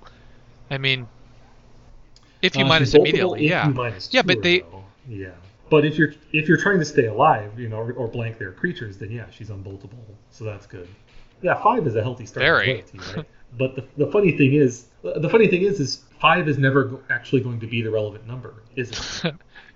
Because you're either going to play her and reduce her to four or three, or you're going to play her. You could blink. Oh yeah. no, I, t- I take that back. Never mind. If I'm sorry, I'm thinking you're always blinking her, but that's not true. If you're blinking their Yes, creature, she's exactly. with five. Yeah. Wow, that's actually that's actually highly relevant Very. against Eldrazi. Like they've got Thalia and, El- and Displacer and Thought-Knot Seer. The only thing that takes her down is yeah. Helm No, I mean, Smasher. d- d- I mean, it's so interesting. I mean, the fact that she could take out, a, like Yeah. you said, a Thalia immediately, and it's not going to come back until your next turn. So your ent- the remainder of your Yeah. turn, you get you get to play with that unimpeded, Yeah. and then the remainder of their turn, you get. and yeah. you still don't even get to attack with it. This Yeah. is this That's is very. This card is very good. yeah, this is this. I, because I there are none. There are this. I mean, except for fate. Well, but what, with regard to how long she Yeah. blinks for, though, that's the thing. Except for phasing, which Yes. you properly identified, all the blink effects we have in the game right exactly. now don't last. That's why it long. reminded me of that. This is kind of an Yeah. unprecedented. it's a rainbow of yeah. Yeah, blinking through, blinking for your rest of your turn and all of theirs is is huge, and it has some implications for a lot of and, things. and as you're as you're pointing out, I mean, there really are a sort of record number of tokens in this format right now. That doesn't. It's not trivial either. that, that's a good point. Sure, if you get into a situation where you just got to This card is insane. This card. or this card really has four she's good at abilities. Eh, Let's just keep that clear because It's true. Yeah. Zero is modal, kind of. Yeah. So yeah. It's a four point. ability- So that's it- interesting it's too. f- this is kind of like a four. yeah, A four ability. which uh, yeah. That's really interesting. But w- when you say it like that, it's sort of like is pl- her fourth ability is to five, exactly.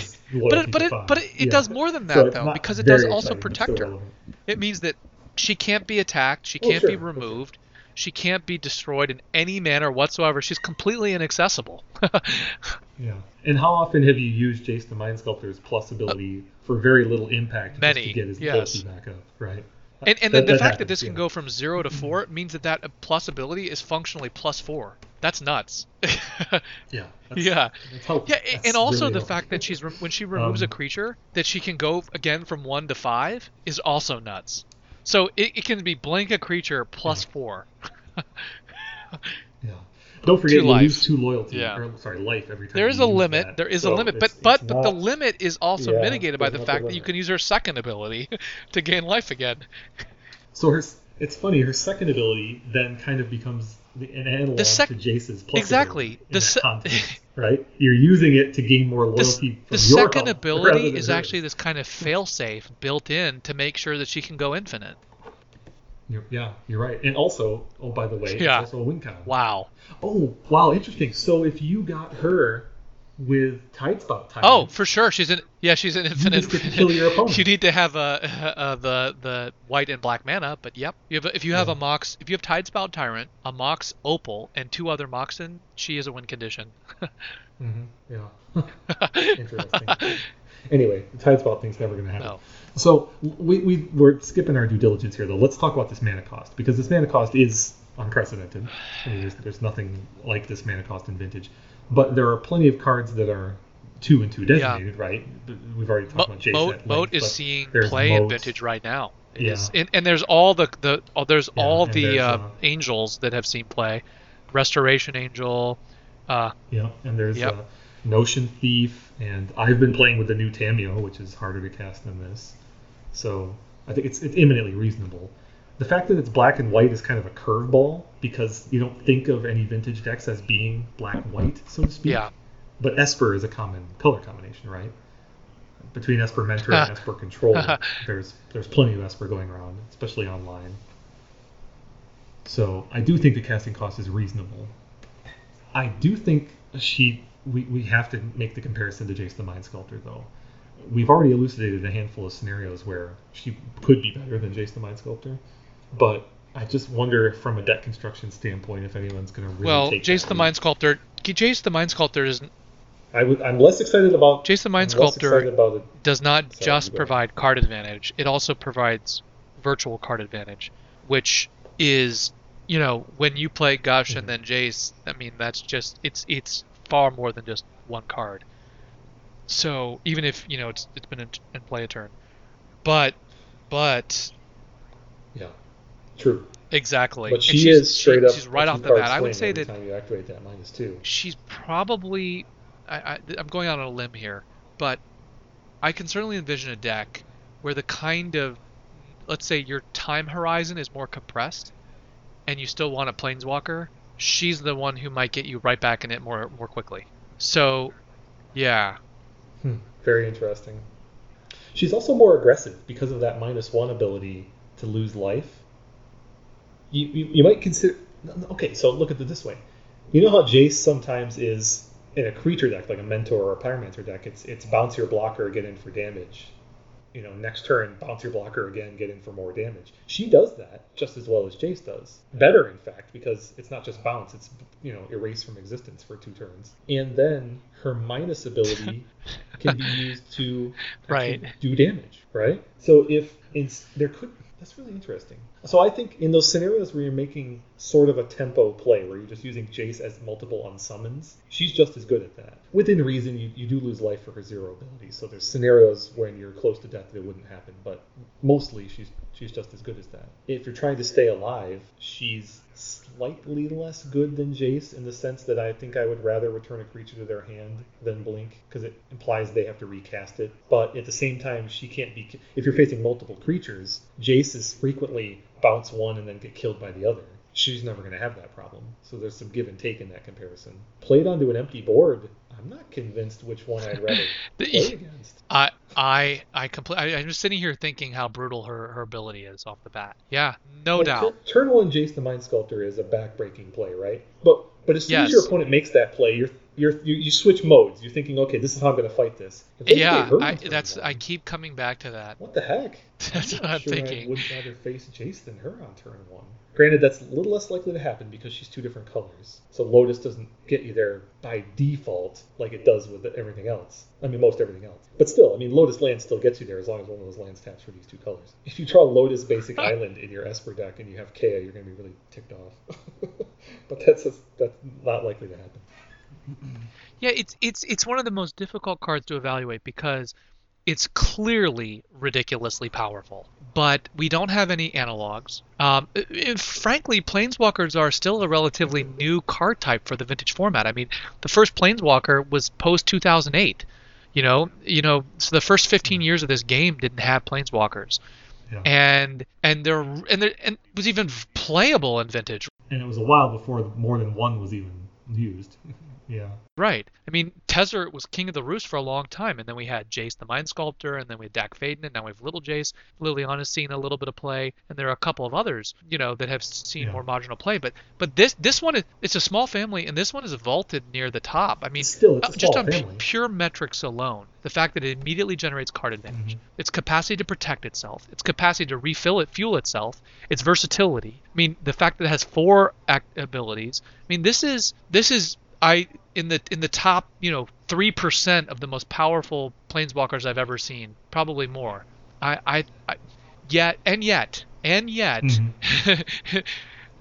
We've Yeah. never seen a white and black planeswalker yet. I think see play in vintage, and Uh, four mana is expensive, Yeah. um, but I think the price is worth it. She's not blue, so she doesn't pitch to force, which is a minor thing in terms of her playability. But what it does suggest is that she is un- less likely to appear in multiples. So any deck that would run her is probably running just one. That's my guess. Any deck that would run her is probably running I- a mixture I mean, of her well, and Jace the Mind Sculptor, with the caveat this certainly would see play in those uh, those mm, what do you call it, dark times type decks. I mean, like Dead Guy Ale, modern. Yeah, yeah, those decks that put up vanishingly, yeah, like those decks that put up vanishingly small numbers. I agree. But if Gideon Ally of Zendikar is playable in Vintage, then there's no way that Kaya isn't also. uh, it's it's also interesting that um, I'm also just envisioning situations where the blink ability is going to be really strategically critical. Uh, you know, it's it's very difficult for some decks to mount a, a- lethal offense when when one of their linchpin creatures has been taken off the board for that that kind of duration. Um, That's a good point. I mean, Thalia seems like the standard bearer for what you're talking about, right? when the creatures come back, do they have summoning sickness when they phase back in? They would, yeah. If you blink That's one of your own creatures, for example, it would not be able to attack the turn. That's return. interesting. You can also use it defensively to protect your own creatures, but but the fact that like for example your opponent tinkers up Blightsteel Colossus, you could blink it and basically do that you know four more times, preventing them from really ever making a lethal attack. You could do it for as yeah. long as your life holds out. well you can only get to do it four times. Yeah, But that's a long time, right? I'm sorry, it's game, zero. you're- You're right, zero. It's it's not. No, no. The blink is the zero ability. That's crazy. You could do it as many times as you can pay to life. That's that's how long you can do it. Yeah. That which could be a long time. That could be. Wow, this turns. this strikes me as just a Brian Kelly type card through and through. Is this something that goes into like an oath deck? Well, I was going to propose that we go matchup by It's- matchup and I- talk about. I yeah, I just don't think that I don't know how far that gets us because she's so she's so unique. I know. I mean, that would probably be the the appropriate way to do it, but So, so you brought up both, right? So she's a, just like um, oh, what was the card we just reviewed in Eldritch Moon about uh, temporarily removing Containment Priest? we talked about the fact that Oath would want to be able to deal with Containment Priest, and she does that uh, for that deck also.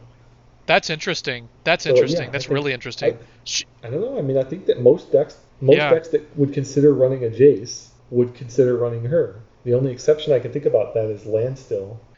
she she might get even better. The fact that she can remove a prelate. That's funny.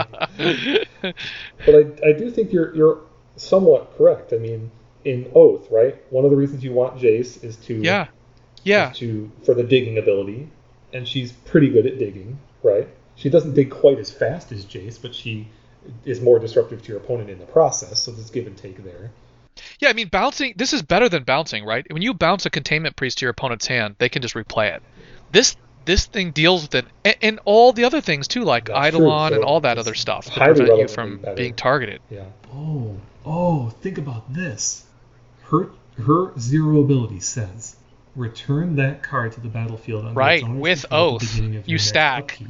You can stack it. That's a trigger that you own. So if you had this and oath, Nuts. yeah, you get to oath on the very next turn if you blink out their containment priest. Wow. I was thinking that you had to do some more work, but no, you get just next turn. You get to activate oath and then and then then put their, their That's it. I'm. I'm playing Kelly Oath at Vintage Champs with this card. Good luck winning. Good luck winning anyone. This card's nuts.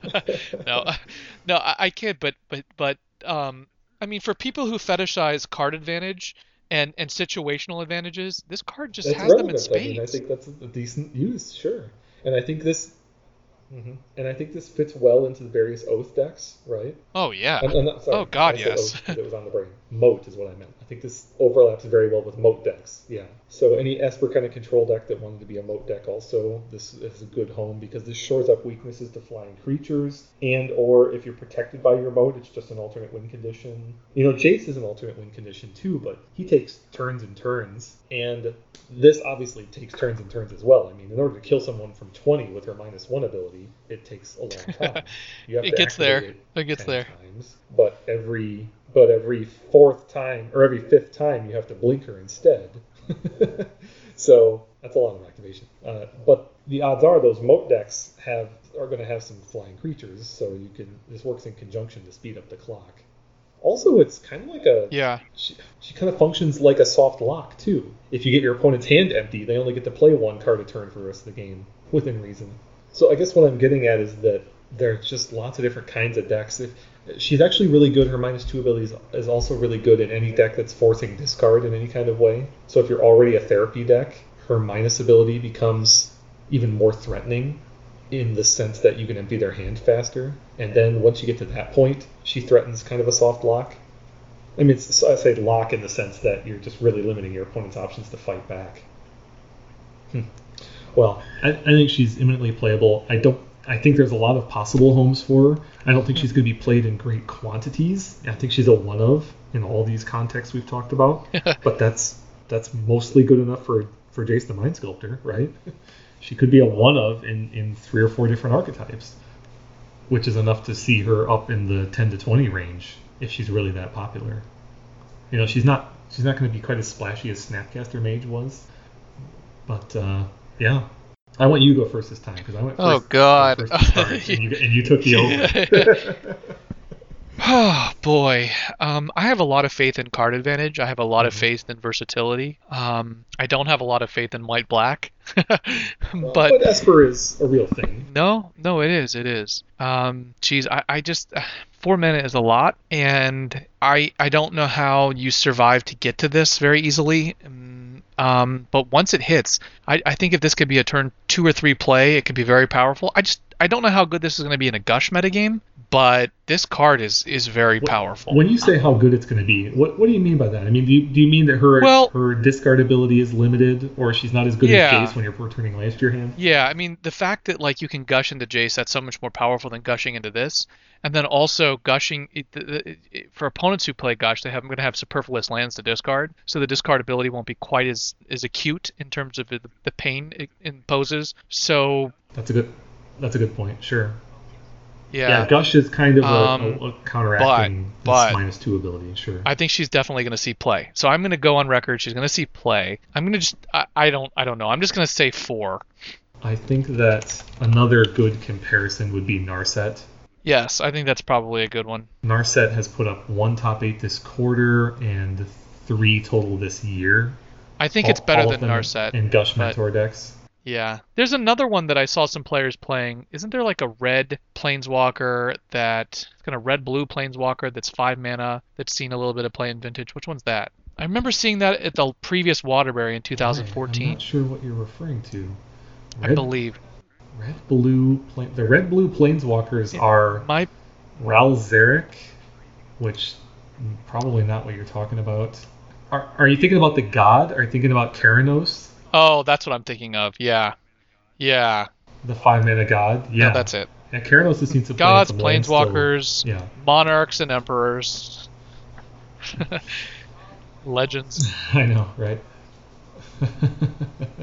well, so you're saying four, yeah? Yeah, I'm gonna go four. I think I think this is just. I think this is good enough to see play in in in Kelly Oath as a one that's I think that's a really good estimate. Is four because It's just kind of a versatile fixer. I think it goes in place of one of the planeswalkers that they play in that deck. they only really play Dack and Jace. Right, You and think they I just think- turn two Jace into one one and one? I I do. I think think what we've just talked about makes this good enough. Huh. And and it does other things like we just talked about, right? I mean, Well, Narset, the Narset numbers are, are awfully low, but not zero.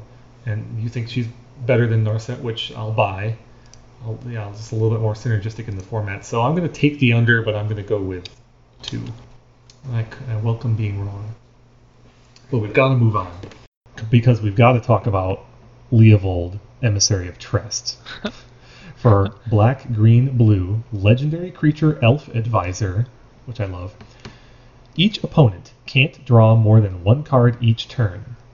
Whenever you or a permanent you control become the target of a spell or ability an opponent controls, you may draw a card. 3 3. This card slices and dices. This is pretty nuts.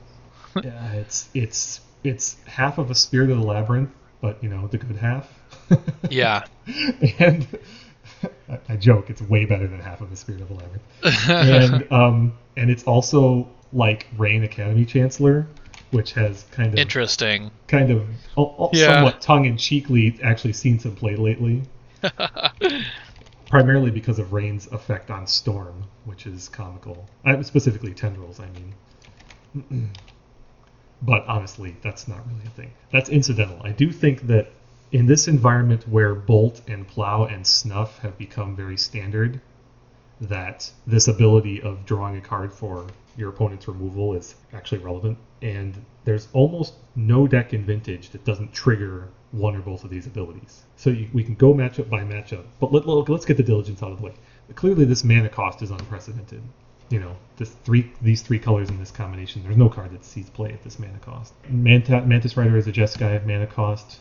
There aren't many things that are three designated. I again, I've been playing the new Tamiyo. She's Bant plus one. I do think this mana cost is especially achievable in this particular color combination, though, because as soon as you start talking about Bug, you inevitably start talking about Deathrite Shaman, and Deathrite Shaman goes a long way to shoring up this mana cost. So I'm going to make a, a an assumption that might not be 100%, but I'm going to be assuming by default decks that play this card are also Deathrite Shaman decks. A couple of sets ago, or somewhere in the recent past, didn't I predict a card that would see play in Bug? I don't remember whether it did or not. Do you recall what that card was?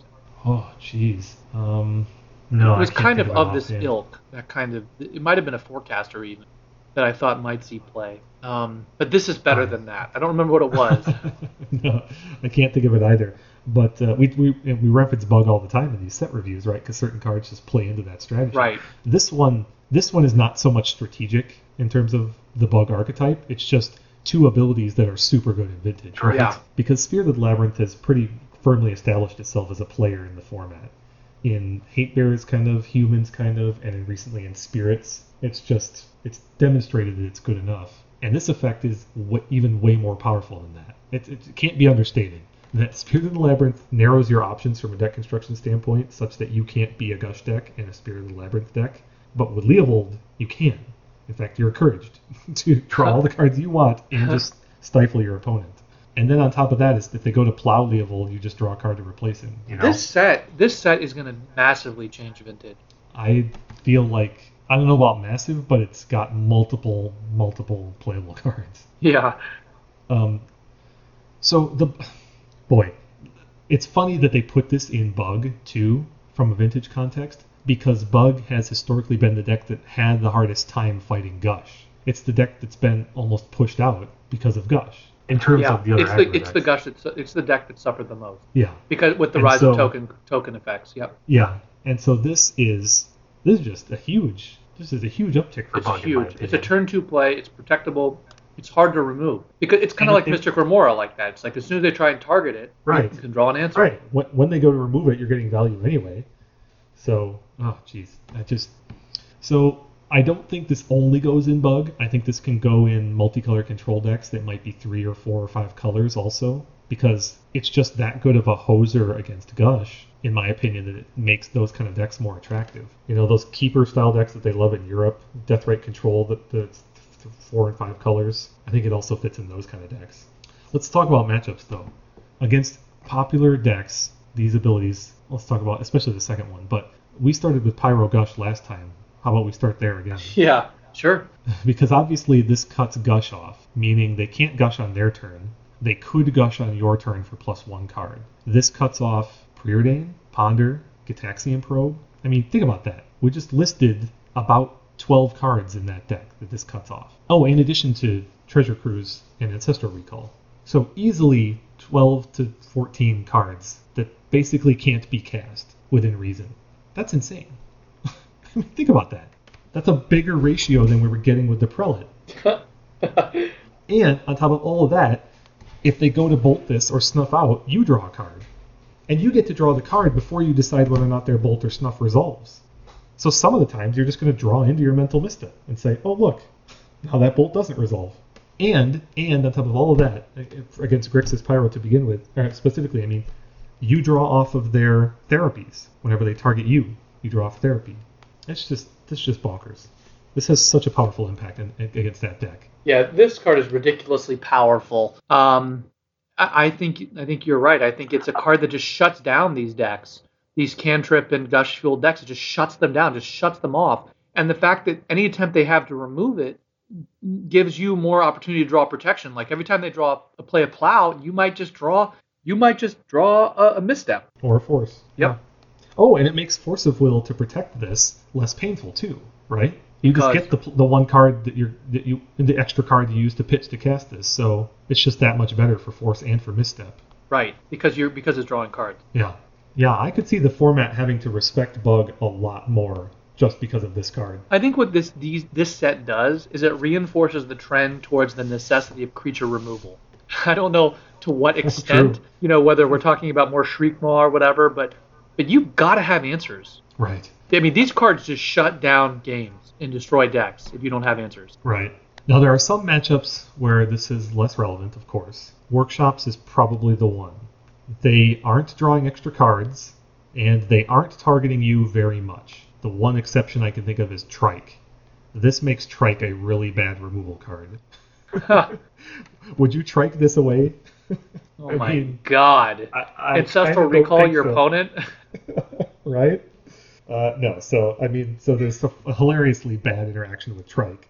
But aside from that, the only other thing I could think of is if they had dismember out of the side. Oh, Thought-Knot Seer. You draw a card for Thought-Knot Seer. Now, uh, Leovold gets really tricky when you make your opponent draw cards too, though. So there's not a lot of things with symmetrical draw in Vintage, aside from the, the draw sevens. But it could be that if you could get enough Leovolds into a deck, that certain symmetrical draw type effects become more attractive. Most of the ones I can think of are just terrible, though. I'm thinking of the Arcane Denials of the world. I mean, that card was only somewhat playable as kind of a tongue-in-cheek thing in a consecrated Sphinx deck last year.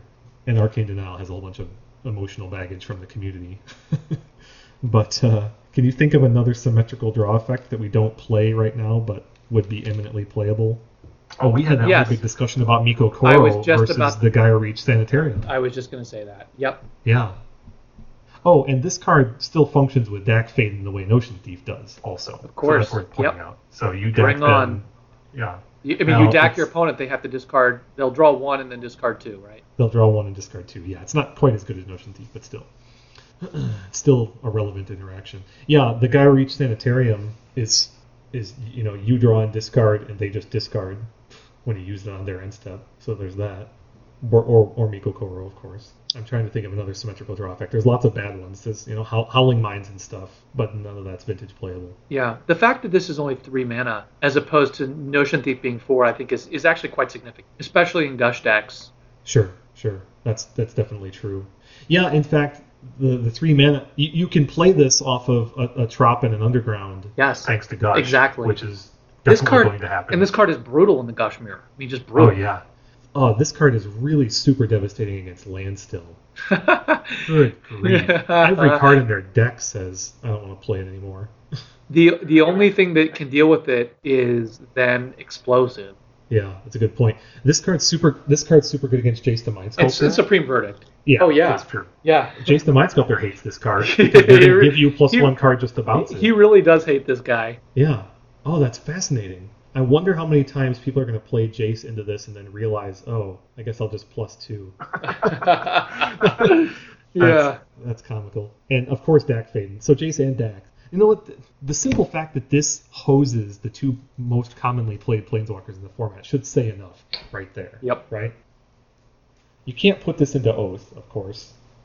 But any other deck that could cast this, like Bug Aggro or Bug Control, or just you know th- three to five color control, it's just the fact that it gives you a leg up against Gush and the two best planeswalkers in the format is huge. Your opponent has to remove it, and when they do, you're still net- netting card advantage.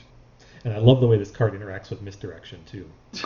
Even though misdirection is probably still unplayable. But I, I don't know. I mean, we may, are we getting to the point where misdirection is playable again? Because of well, uh, because of all the targeted removal, because all the plows going around, That's a good plow and snuff and bolt and force of will and to a rare degree mental misstep. I mean, the average blue deck has going on ten misdirectable spells now. I think we might be at peak playability from for just peak um, card pool playability in vintage. Like there are more Yeah. cards playable than like ever before right now.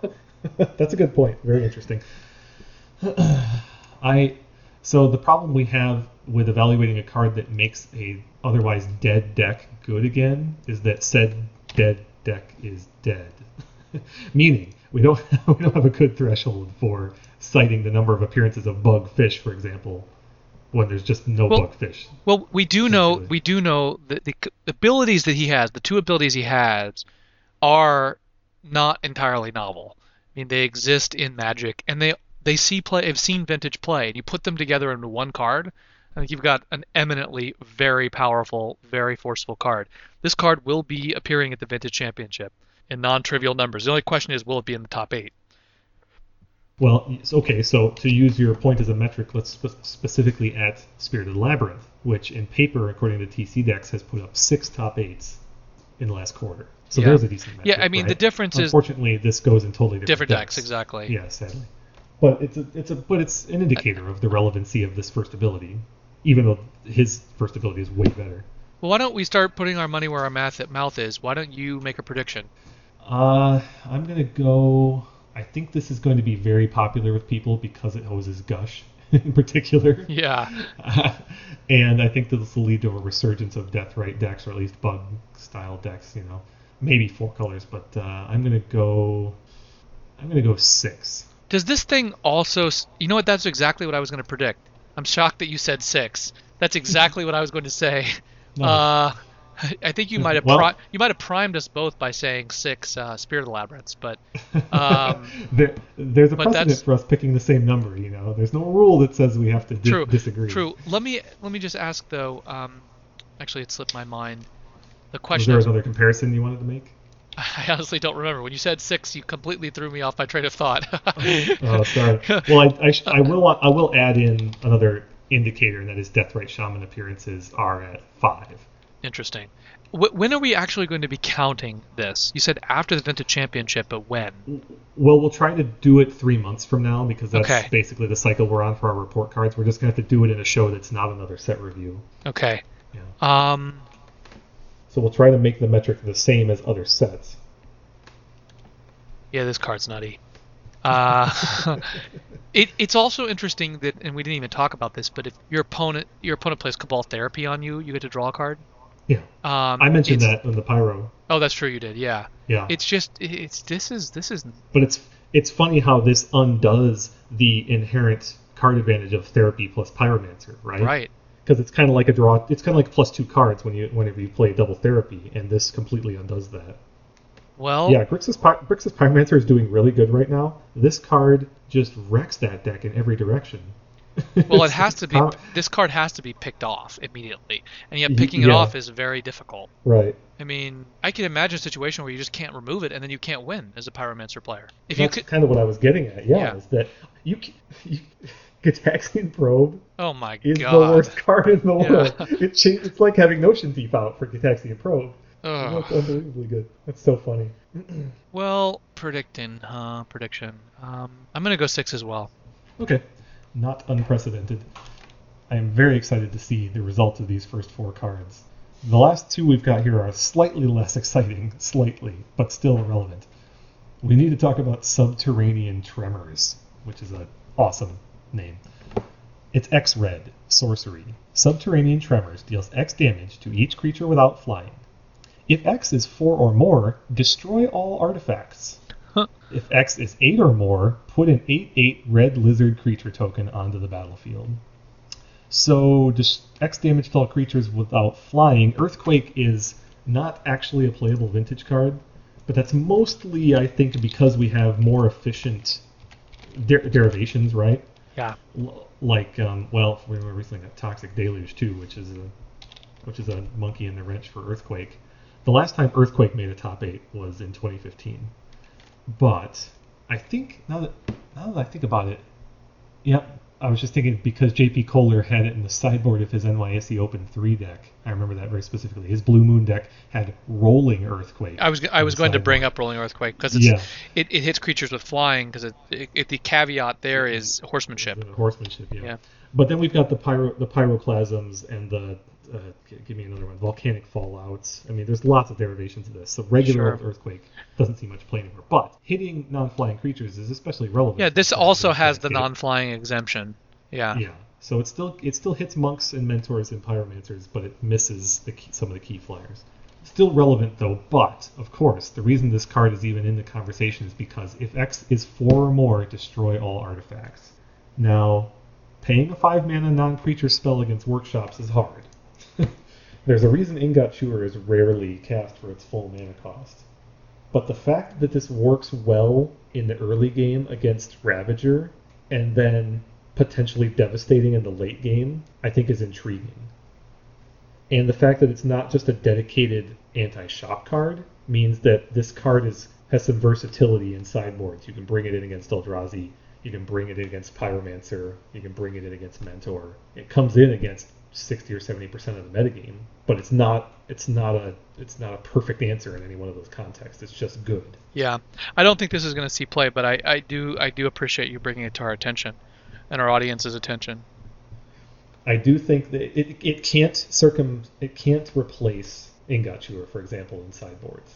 It can't replace dedicated artifact removal, but I do think that a couple of decks in the grand scheme of things could add one to their sideboard plan because it's so flexible. I don't think yeah, because Rolling Earthquake has put up no appearances in 2016, I don't think the the pump is primed for this card. Yeah, me neither. I think. I'm just gonna I think I'm just gonna go zero. Yeah, me too. There, are, It's th- not it's not that hard to evaluate, but I think people should keep it on their radar.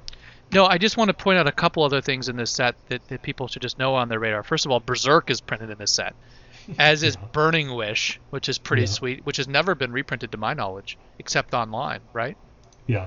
And and then there's a uh, a new card that's a functional reprint, Exotic Orchard, right? Uh, no, that's not a new card. Oh. That, that's a reprint. Yep. That's a straight reprint Isn't that reflecting from a? Lara block. Yeah, the reflecting pool. Oh, that's right. It is the reflecting pool variant. Yep. For, for yeah, for your opponents. Yeah. Okay. And then it, And mi- and minor correction, Burning Wish was reprinted as a judge gift, but it's never going to be reprinted in a, a set that people can buy. someone someone said, uh, which I haven't seen it, but someone said Cunning Wish is also in this set. So the, Uh, if that if true, that's news to me inside of the last 12 hours. so then they'll have the the um, joy of being able to Cunning Wish for Berserk again. Love it. Love it. All right, we have one more on the docket, and it is Recruiter of the Guard. This is just a, a straight reprint of the other recruiter from It's th- it Portal is a Kingdoms, variation on except it's Imperial white. Recruiter, and it checks for toughness, whereas Imperial Recruiter checks for power. Got it. So it's like a color shifted Imperial Recruiter, except it's toughness and not power. So what what is that? What does that get? What does that give us instead? uh, the, I mean, the difference is very slim, right? Yeah. this I, I could think of two examples that uh, this can't get that recruiter does and the biggest one is painter right Yeah. the primary use for imperial recruiter in legacy is to get painter's servant which this card cannot get Well, the main there's also the main combo we used in Legacy was the Aluren deck, like ten years ago. uh, that's right and this also can't get all the pieces in that deck most notably the the phantom the phantasm i mean Yeah, the Dream, whatever that Dreamstalker. Uh, sorry, Dreamstalker. That's the name of the one. Yeah, it can't get Dreamstalker. Uh, but the simple truth is, is that if you're putting this into Aluren, you're probably doing it in addition to Im- Imperial Recruiter. So this does still get you to the end of the combo. You just have to go through an Imperial Recruiter to get there. So it, there, there was a big spike in the cost of Aluren when this was previewed, of course, because people were just hedging as to whether or not Aluren got more playable because it had twice as many recruiters. And I think the short answer is no. That, that wasn't the thing that was keeping that deck from playability. Hmm. But uh, in a vintage context, though, Imperial Recruiter sees next to no play in vintage. It hasn't made a top eight in 2016. Even when it did, it was in rogue decks mostly. The only reason this card stands out, though, is because it's white, right? Yeah. And because there's been this huge um, uptick in playability in white creatures and hate bears decks. But the the notion the, the notion that you would pay three mana to search your deck for a key hate bear is No. probably antiquated at this point. Definitely, I agree. Well, and we also have access to Green Sun Zenith, which can't get the same set of creatures, but plays a very similar role and much better.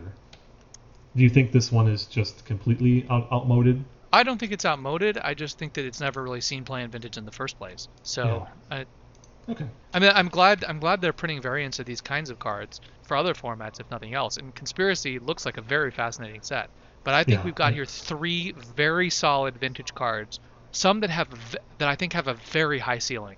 I think fact- you mean four. Yeah, I'm sorry, four. Yeah, I think all Yeah. four, the four main cards we re- re- uh, reviewed, I think all of them are vintage playable. I think three of them in particular have extremely high ceilings, and the floors aren't that. I don't think they're they're trap doors. I don't think they're in the basement. I mean, I think Yeah. I think that they're they're all going to see. I think I would be very surprised if, in particular, Sanctum Prelate and Kaya. I'm sorry, uh, the first and the fourth card don't see play. Very surprised, and I think Daretti and I think Kaya has an enormously high ceiling. I just don't. Uh-huh. I, I also think Daretti is just a really solid cre- solid uh, card. So Yeah, I I would be very surprised if we don't see at least three out of the four of these. exactly, Yeah, in, in the time. next in the next two months, and maybe at champs. Yeah. definitely.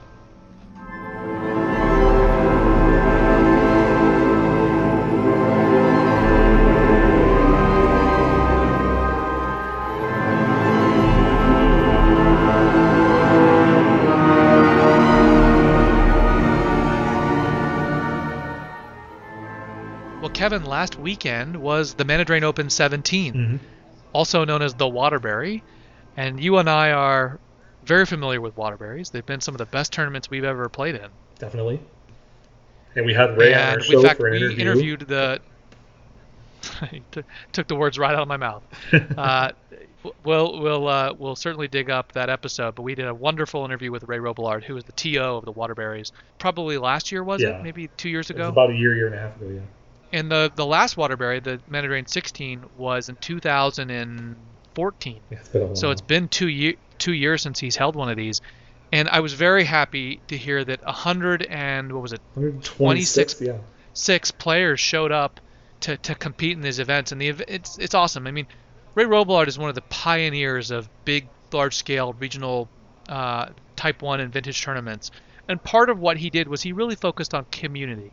In our interview, I think that comes out that he he doesn't just make it a tournament; he makes it an experience and the experience means community. It means a sense of camaraderie, of fun. He has magic trivia. He has magic, you know, all kinds of side events and games and awards, and it's it's just a, a total experience. I would have loved to have gone, but he didn't really give me much notice. he announced it like two months ago, and I I just had too much already arranged. Um, I, I need you know a little bit more notice than that, but uh, to travel you know across the country um, for magic. but I would have loved to have gone, but we we it looks like it was an amazing tournament and the results are out. We have a complete metagame breakdown. We have all the great uh, uh, data analysis by the Ryan Eberhardt and and, and uh, I believe Matthew Murray helped out with here. We're going to go through it, but I want to say that what's striking about this tournament, Kevin, is how much the result looks like the NYSE. Isn't it funny? When you, when you put a whole bunch of people together out in the, on the Northeast like that, how the results just look so similar. it it's it's crazy. It's it's it's almost a complete mapping. And, and you know what's interesting to me is that when you have tournament results that reinforce themselves like that, you kind of get these. You know, when I do these history of vintage articles, and what I do is I'll often say that the four kind of tent pole tournaments for a year are usually like it used to be, like the Doomsday event in Italy, the Bazaar of Moxen, the Vintage Championship, and then the Waterbury, Mhm. right? And and these days the American tentpole events are the NYSE, the Waterbury, and the Vintage Championship at Eternal Weekend, and of course the monthly Magic Onlines, which are not as large, but but um, the NYS, the fact that the NYSE and the Waterbury look so similar suggests that we may be due for a very similar Vintage Championship, or maybe this new set, Conspiracy, and some quick metagame changes are going to produce some really rapid metagame evolution. But that's what we're going to discuss here. But let's start by just doing a quick metagame breakdown. I'm going to do that quickly, and then we're going to dive into the top eight and possibly 16 deck lists. Okay? Sounds good. Let's do it. So, first of all, out of 126 players, just like the NYSE, the most popular archetype, so to speak, were gush decks. And gush decks are perhaps overly broadly defined to include not just the token strategies and not just, you know, the Delver strategies, but also Doomsday, combo, gush bond decks, you know, the whole the whole nine yards. Gush decks in the NYSE were about a third of the metagame. Here they fell to a, in my opinion, far more reasonable 28%. Uh, so they've gone below that, clearly gone below that 30% threshold. The the next most popular strategy in the field is workshops. at night, there are 19 workshop decks at 15% of the metagame, uh, and then right behind that I, uh, were Combo and Eldrazi. But let me start with Eldrazi. There were 13 Eldrazi decks, or 10% of the metagame. And we'll break that down in a second. But if you add the Eldrazi decks and you add the shop decks, then once again they equal the number of Gush decks. So Eldrazi is doing really well in terms of metagame representation, as is shops. As I said, combo was 11. It was actually 11.9% of the metagame, 15 decks in the field. So you've got here Gush at 28%, Shops at 15%, Combo at 12%, and Eldrazi at 10.3%. So you have four different archetypes at more than 10%. percent mm hmm And then behind that, Dredge was 7%, Big Blue was 7%, Hard Control is 6%, Oath is 7%, and then Other was 7%. I'll just break it down a little bit more here for us.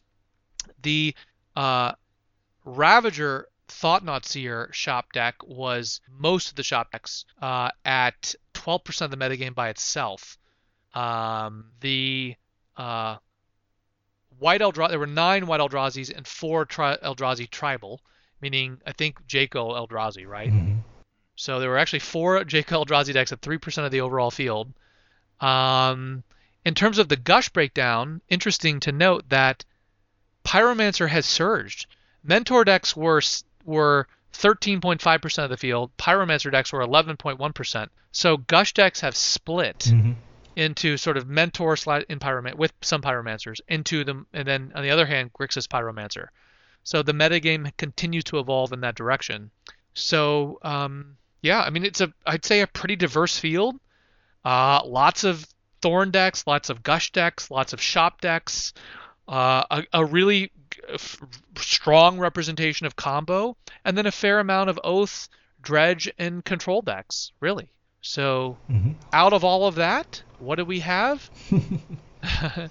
the winning deck, just like the NYSE, was Ravager Shops. Hmm.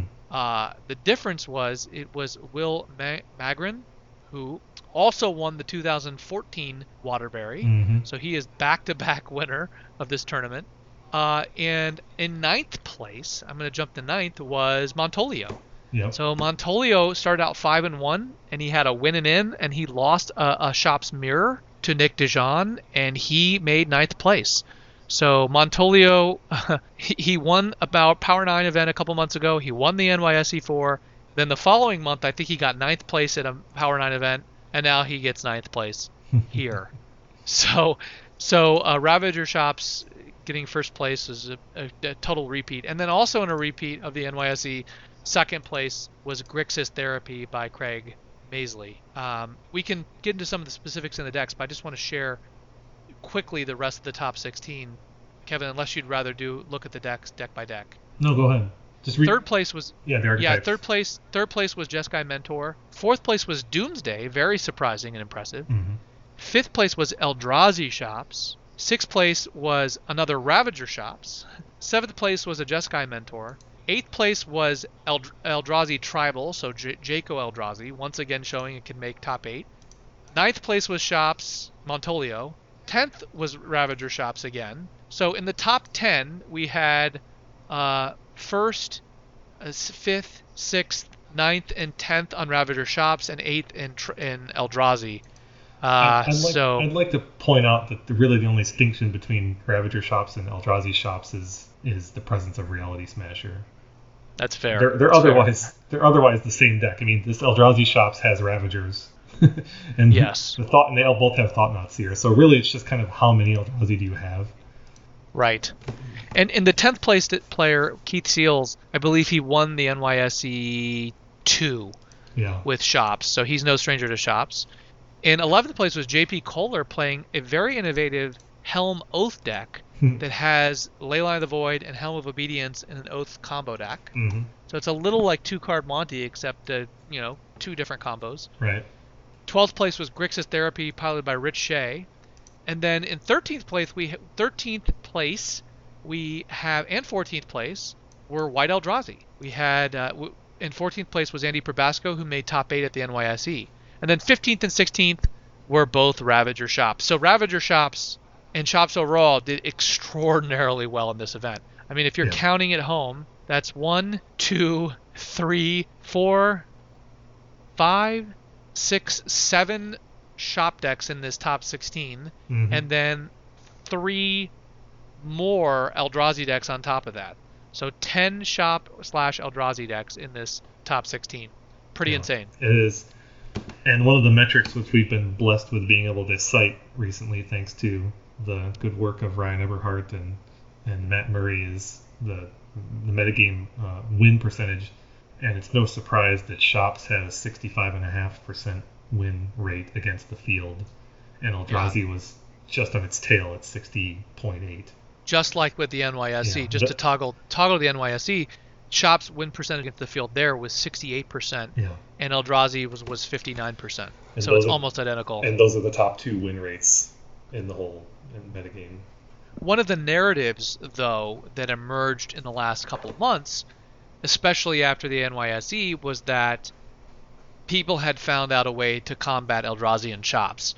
well, not so fast, right? The Gush decks seem to have surged back, but this suggests that that wave has broken yet again. Yeah, I can't help but think that this tournament's results are a reaction to how much Pyromancer and Grixis Pyromancer have stood out in the last few months online. And I think people were observing that and reacting to it successfully. Yeah, I think you're exactly right. I th- and this just shows how dynamic the evolution of the vintage metagame is, right? Definitely. um, it- critically so just to continue down the list the next best performing deck the third best performing deck behind shops and eldrazi was oath of druids Mhm. with a 55% win percentage This is one Yet- of those refrains that you and I keep coming back to is how well Oath is doing. does on in, paper In paper. on right yeah. right its performance in paper definitely exceeds its performance in online and and for obvious reasons i think at this point. Um, the next the next best performing deck is is they're all below 50% win percentage. And we should just note that the larger the representation is of a deck in the field the more it will naturally gravitate towards 50% although again there were 19 shop decks and they had a 66% win percentage. So that i don't want to overstate that either right?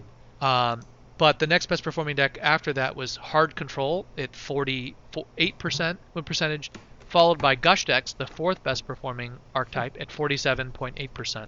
Below once again- 50% again. Again, again below 50%, again the fourth or fifth Yeah. best performing archetype overall. Um, everything else was below that, and I don't think we need to get too much into. But Right. I, I do want to pause and just note a couple things. The there this time no dredge made top eight. Dredge in fact did pretty poorly it seems. Yeah, it's strange. Uh, what nine players, so seven percent, not a large showing, but thirty-nine percent, thirty-nine Well, and you- percent win. And you look at the overall performance. Dredge had a 42 43 percent win percentage against against uh, shops, 46 percent percentage win against Gush, 50 percent in the mirror obviously, Yeah. 20 percent against Big Blue, uh, zero percent against Hard Control. I'm sure there's a very small sample size there. Yeah, 50% against combo, 50% against oath, and 40% against other. What's most notable there is that it's not a bad. It's it, it does pretty well against Gush. I mean, it almost has a 50% win percentage against Gush, uh, but it, it obviously the- did worse everywhere else. I think the narrative from the NYSE is shops kind of corrected its dredge matchup since that Interesting. event. Interesting. Well, That- that's- this this set a really interesting stage. I mean, for the metagame going into champs, because because shops were definitely uh, there's just different. We have different results depending on who you ask and when you ask about how good shops is doing in the metagame. Because these big Northeast events have consistently had shops be not the most represented deck, but have the best uh, win percentage against the field. But the dailies and the Magic Online results are not mirroring that. No. So there's this definite divide between. I mean, we, we always talk about it, but there's this continued divide between paper and Magic Online's results and right. games. Right. They, and they point to different things. I, I wanted to also just point out a couple other little stats just for the stat heads uh, amongst us. Um, the Gush decks mm-hmm. by themselves had a 38% win percentage against shops. They had a obviously a slightly above average, uh, average win percentage against Dredge, but according to the data here, they did poorly against hard control with only 33% win percentage. And consistently with what we've seen elsewhere, in paper, it only had a 42%, 43% win percentage against Oath. So against hmm. Oath, Oath again appears to be favored against against Gush. Um, I'm not sure again how you position yourself among all these different competing forces, but I think being informed is the is the most important foundation. There's some some past historical trends that are being bucked here as well, and I want to point to Oath versus Shops. Oath only went 33 and a third percent against Shops in this event. That is that's bad. That's a that's a major uh, mark against Oath if you can't get your Oath deck to reliably beat Shops, because you know historically historical precedent showed us that Oath was a, a good choice, but it just wow, these results are not not promising for Oath and yet Oath continues to win other major events in paper across the world. It's going to be really interesting to see which of these narratives comes out on top at Champs because we've got some we've got some some butting of heads of results here. Yeah, it's it's not clear how this will be resolved. It, it, what is clear to me though is that you know the death of workshops was uh, you know the death knell was premature. the to say the is least, still, is still performing quite well in the environment, and despite the preponderance of the participants in the metagame preferring Gush, uh, workshops are still just was the best performer, not it. close. Yeah. yeah. just killing it, and they continue to. And Eldrazi continues to be it, it's the it's it's amazing run. Yeah, huh. it's it's really interesting because our community, the vintage community, is is filled more so than ever before, I think, with uh, divisiveness and a little bit of vitriol about uh, what the what even the best deck in the format is, and the banned and restricted policy and how that has shaped things. And it's just so funny because we ostensibly have two best decks in the format of a sort. And it's not just one deck, but you know, the, shops, shops and White Eldrazi. well, yeah. Shops versus Gush though continues to be the narrative in the community, and yes it's so funny that that you know 30% of the room will show up with gush and, and have a lower than 50% win percentage consistently. So there's there's just some there's some misinformation going on in some way but it's kind of hard to point to what's right. Yes and all we can do is arm you with the information. The the deck lists are all available for the top 16 so we'll post those in the show notes but kevin is there anything in particular you want to point out about any of these decks or adjustments that people have made. A couple things stood out to me, but I wanted to give you an opportunity first. Well, I, I just want to point at how Will's winning deck is so it looks so standardized at this point. Yes. This yeah. looks like the prototypical Ravager Thought-Knot workshop list. It's it just seems tuned to a fine point. I completely agree. Uh, the, the, the tweaks that we're talking about are so minor, if at all. I mean, yeah. you know, like the second place deck having two main deck snuff outs, um, you know, as opposed to like one. The yeah. Andy Probasco's uh, Dahlia deck having uh, Battlefield Forge with Wear Tear in the sideboard is a very minute tweak. Um, mm-hmm. I, I, didn't really see big, besides uh, JP Kohler's very innovative Helm Oath deck. I didn't really see anything that stood out to me as particularly noteworthy. Well, I want to point to there's more than just the wear tear and Andy's sideboard. There's also three sulfur elementals and three oh yes, Kavu. very good point. The rare. I, I mean, I, I meant, Andy I, meant to emphasize red. red. Yeah, I meant to emphasize yeah. the red. Yeah. he went pretty deep with red in this Eldrazi list, so uh, that's pretty that's pretty interesting. But I agree with your summation, though, that a lot of this is really just these are finely tuned standard representations of these lists. Um, the third place Jeskai mentor list, for example, is four mentors and two pyromancers and one snapcaster, which has become a very standard configuration. Uh, he does have Supreme Verdict in the main, which I think is a, a nod to Eldrazi, but otherwise, eh, not too much of note. Well, but there are decks in Vintage of note. So let's Yeah, let's I don't know, transition to some of the really cool decks that have actually emerged just in the last couple of weeks. So, in, in the Magic Online dailies, there's been a mixture of tried and true and new and exciting. the, uh, uh, just to summarize the tried and true front, in, in June and July, the, the the most the single most popular deck was Mentor, but there was a big uptick in Pyromancer. Uh, for for reference, leading up to Lodestone's restriction, and then for the month afterward, Pyromancer was a zero percent deck mostly in January through April, it had one uh, one three one or better appearance in a daily, and same and, and then in shortly after the lodestone restriction, it put up three. Then it's it kind of creeped up to the twelve or thirteen percent range in June and July, which is really noteworthy. It was and it was stealing market share from Mentor. So I, that's part of the trend that I think people might have been reacting to, given the success of workshops lately. Is this Pyromancer has been really preying on Mentor, I think, online. But then there's also been a bit of an uptick in terms of so the shops percentage though has been a really up and down story. Pre-restriction, it was up around 20 25 percent. Post restriction, it dropped down all the way to six percent in June, and then back up to 13 in July. So it's been hovering at a, a about half of what it was pre-restriction.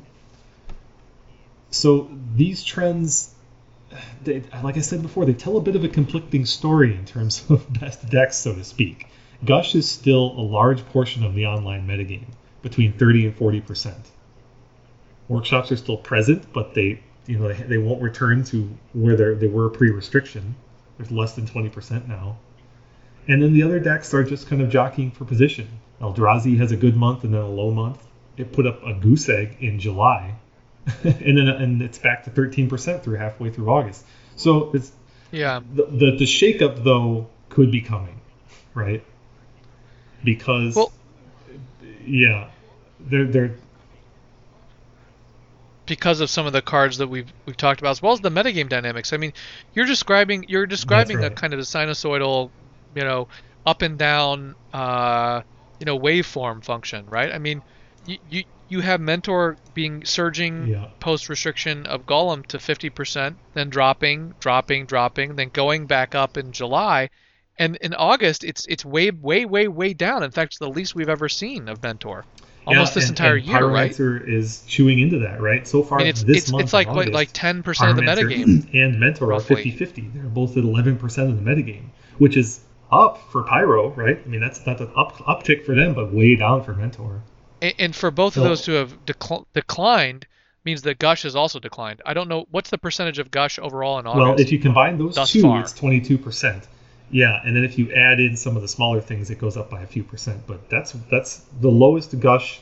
Yeah, that's, I mean that's that's pre-restriction levels for Gush online.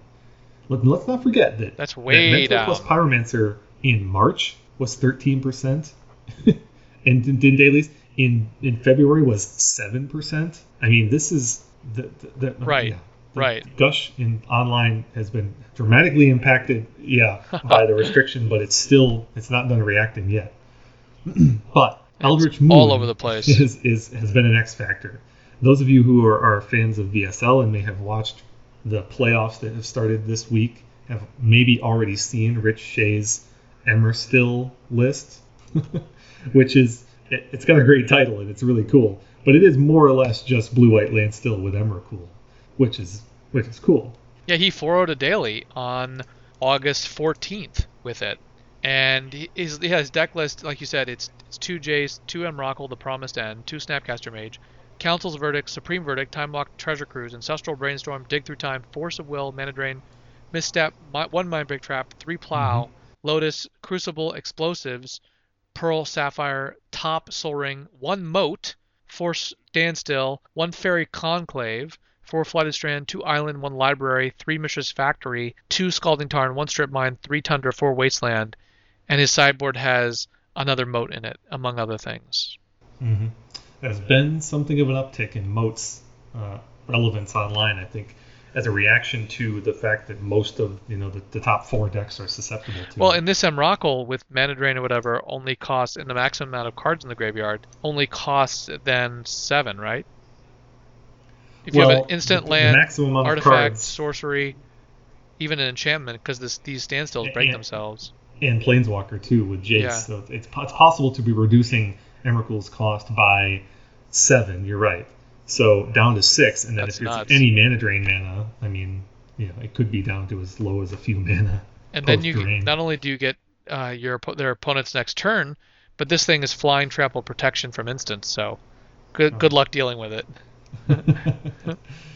but that's not all for Eldritch Moon too.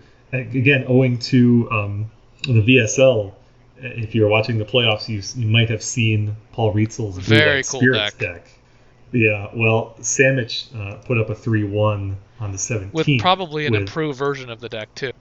Yeah, very, very similar though in concept, right? You're talking about now this is um, this is Samich's list, not uh, Paul's, but he has three priests, two Kataki in the main, four Mausoleum Wanderer, right? There's part of the payoff from Eldritch Moon, four Rattle Chains, which we talked about, four Spell Queller, the other half of the equation from Eldritch Moon, Spirited Labyrinth at four, Thalia at four, and Thought Knot Seer, which I found strange, but Thought Knot Seer nonetheless bolstered by Time Walk Ancestral, two Null Rods and a Stony Silence plus Chalice Yeah, and Void.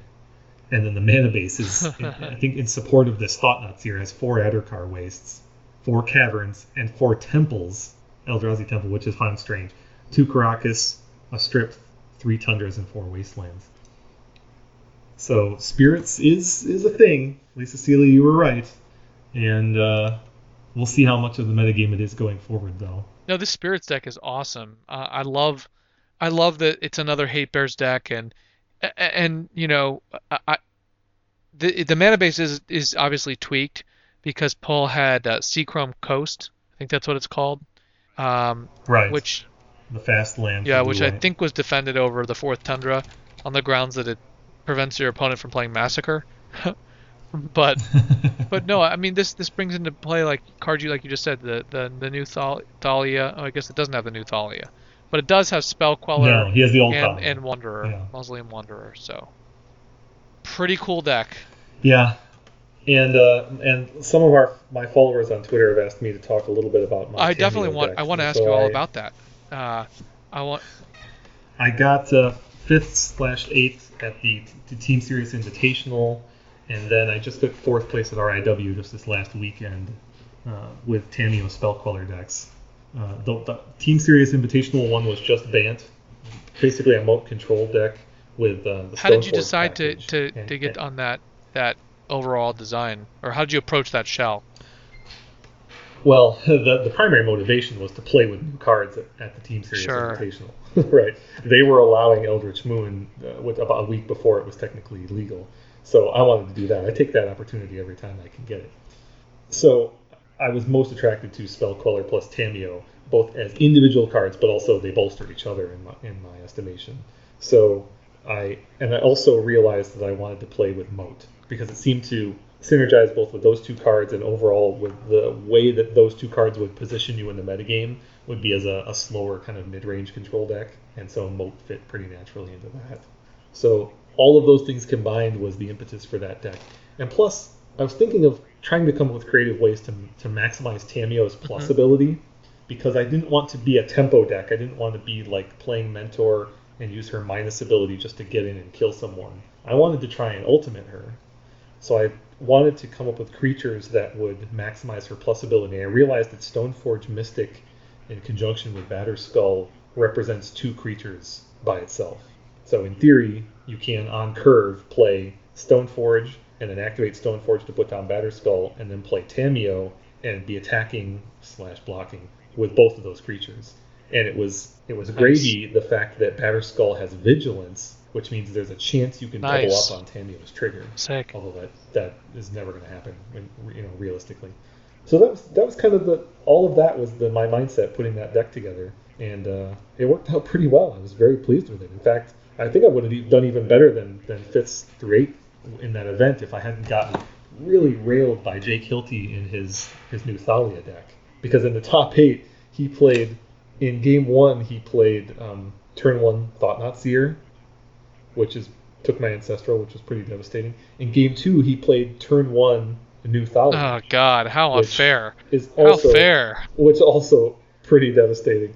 So I mean, that was, that's that was hard to unusual, beat. But I was too. also I was also pleased at the same time that, that the new Thalia was getting. How'd he- how'd he cast it? Because I think she's really. It well, oh boy, I don't remember if it was Lotus or if it was just Mox Ancient Yeah. Tomb. I'm sorry, I can't recall. I think it was Mox Ancient Tomb in game two. Yeah. It might have been two Mox. I'm not. I'm not entirely sure. He played a lot of accelerants in the first in turn one. What spells did you games. spell use spell queller on over the course of the day? Oh, a, a, a little bit of everything. I mean, I used it on removal. I remember it spell coloring a plow. I used it on some creatures, which is felt really good. I mean, I played against Eldrazi, and I used it on um, uh, Athalia at one point. It was uh, it was just pretty universally effective. I, I found Nice. Spell Queller to be great. I mean, it was it was good in counter battles. I remember using it on mental misstep, and yeah, it was just it was just pretty valuable.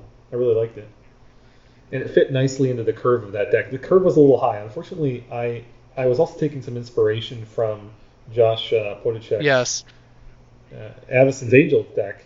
And you had I- you had it, you had his draw much- engine in there, the two facts and yeah. That's right. I didn't end up using much of the construction of his deck other than the the fact that he had Fact or Fiction in that. And at the time, I just I just wanted some kind of potent draw effect that wasn't more planeswalkers. And I found that Fact or Fiction was very hard to maximize in the list I had Huh. put together. I think ultimately that that was a mistake because they just they did just sit, sit in my hands and I had kind of a log jam at Huh. four mana. So this past weekend at RIW, I took a little bit of a different approach. I added black into the deck, added some Deathrite Shamans, and lowered the curve a great deal because now my four color version I played this past weekend had three preordains and three guts How did that work? and it worked I think even better. I, I also I, I wanted to have a good haymaker against mentor, so at the invitational I played consecrated sphinx because I wanted something that they just had to answer or lose. But I found that since the curve was so high, I wanted to lower the curve, and that meant that as soon as I put black, I could put notion Nice. thief in that spot. Even better But- for a mana so spell. Notion Thief became, yeah, became my haymaker against Gush. But as soon as I added black, I started researching other control lists, and I saw some. I'm sorry, I, I can't tell who played it, but it's a very Matt Murray kind of card, and that was uh, Silumgar not know that one. Death. yeah, a lot of people don't because it hasn't received much publicity in Vintage. But Silumgar the Drifting Death is the original Silumgar, right? Uh, before Dragon Lord Silumgar. It's six mana. It's four blue black. So that's a lot. It's a curve topper, right? But it's flying in hexproof. So unlike the Consecrated Sphinx, which you know just you, is an awful trade with the plow, this one can't be plowed. In fact, it can't be removed by much other than other than the Supreme Verdict. It's a three-seven on top of all that, so it blocks everything in the format within reason that isn't tinkered out, and even some things that are. And it says whenever a dragon you control attacks, creatures defending player control get minus one, minus one until end of turn. So it plays cleanup for pyromancer, pyromancer tokens, unflipped delvers, and monks without prowess. And I, and I found that it was just kind of a nice curve topper that I could reliably get into play and didn't have to worry about it getting plowed. and also, it has hexproof, so it's hard for the Eldrazi decks to interact with. It blocks all their creatures on a one for one basis. They can't blink it with Displacer, and they can't attack into it with Thalias, big or small, or Displacers. And so the only way they really get around it is if they're mobbing you. And then my deck had access to post sideboard to, to two moats and um, and Supreme Verdict. How did So that work for to- you? How did that work for you? It worked very well. I, I, in fact, I played against Jake Odrazi in at RIW, and specifically killed him with Dragon Lord or with Silumgar the Drifting Death flying over a moat. It was beautiful. That sounds like you had a really, And at the a really good time. I did, and at the Team Series Invitational, I also got uh, uh, Eric Caffrey playing playing Eldrazi to scoop to Moat with Thalia behind it. It was pretty cool. I really have enjoyed Thalia, and I played against uh, Blue Red Delver, Blue Red White Delver, which is less popular these days, and I, and I think I know why because the the fact that I had these this particular combination of tools between Moat and Silumgar and Notion Thief and this Thalia meant that they're just there's just way too many haymakers basically for them to answer in this list, and that's one of the reasons why I really liked it. so overall, I, I believe that the new Tamiyo is is playable, but it's really hard to play more than one in a list, and I went down to one for this last event. I really believe that Spell Queller is the real deal, and uh, I'm just a big fan of multicolor control decks. You know, multicolor con- metagame decks also, and that's that's never going And to it go. sounds away. like Conspiracy gives more tools for those decks as well. So Well, yeah, I mean, cards like this Leovold and Kaya, and uh, I mean, uh, you know, Seg- the, the Prelate is not a, a control card necessarily, but yeah, Kaya and Leovold are really tailor made for that kind of deck, and they're ready too if if uh, you get if you go the Grixis route. So I think this set is is just primed with more awesome metagame position cards. And Wizards really wants us to play three and four mana spells in Vintage. And so far, I think they're having their wish. I'm excited. It really is. It really is. I, I'm excited too. I've been having a blast playing with these Eldritch Moon cards, and these conspiracy cards have me just as excited. So it's going to be awesome. We, we don't have we don't have enough time to tease out. I don't think Eldritch Moon and conspiracy before champs. I think there's going to be some cool new, not necessarily untested but unproven maybe technology at champs that's going to make evaluating that before, during, and after really cool. I hope so. It wouldn't be champs if people didn't come into the tournament raring to go. But not only that, bringing some sweet technology to the tournament. Yeah, I couldn't agree more.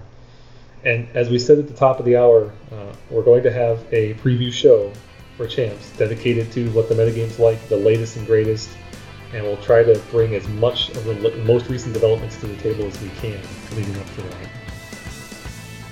So thank you for listening to episode 56 of So Many Insane Plays. You can tweet us at Many Insane Plays or email us at So Many Insane Plays Podcast at gmail.com. As always, and until next time, we wish you many insane plays.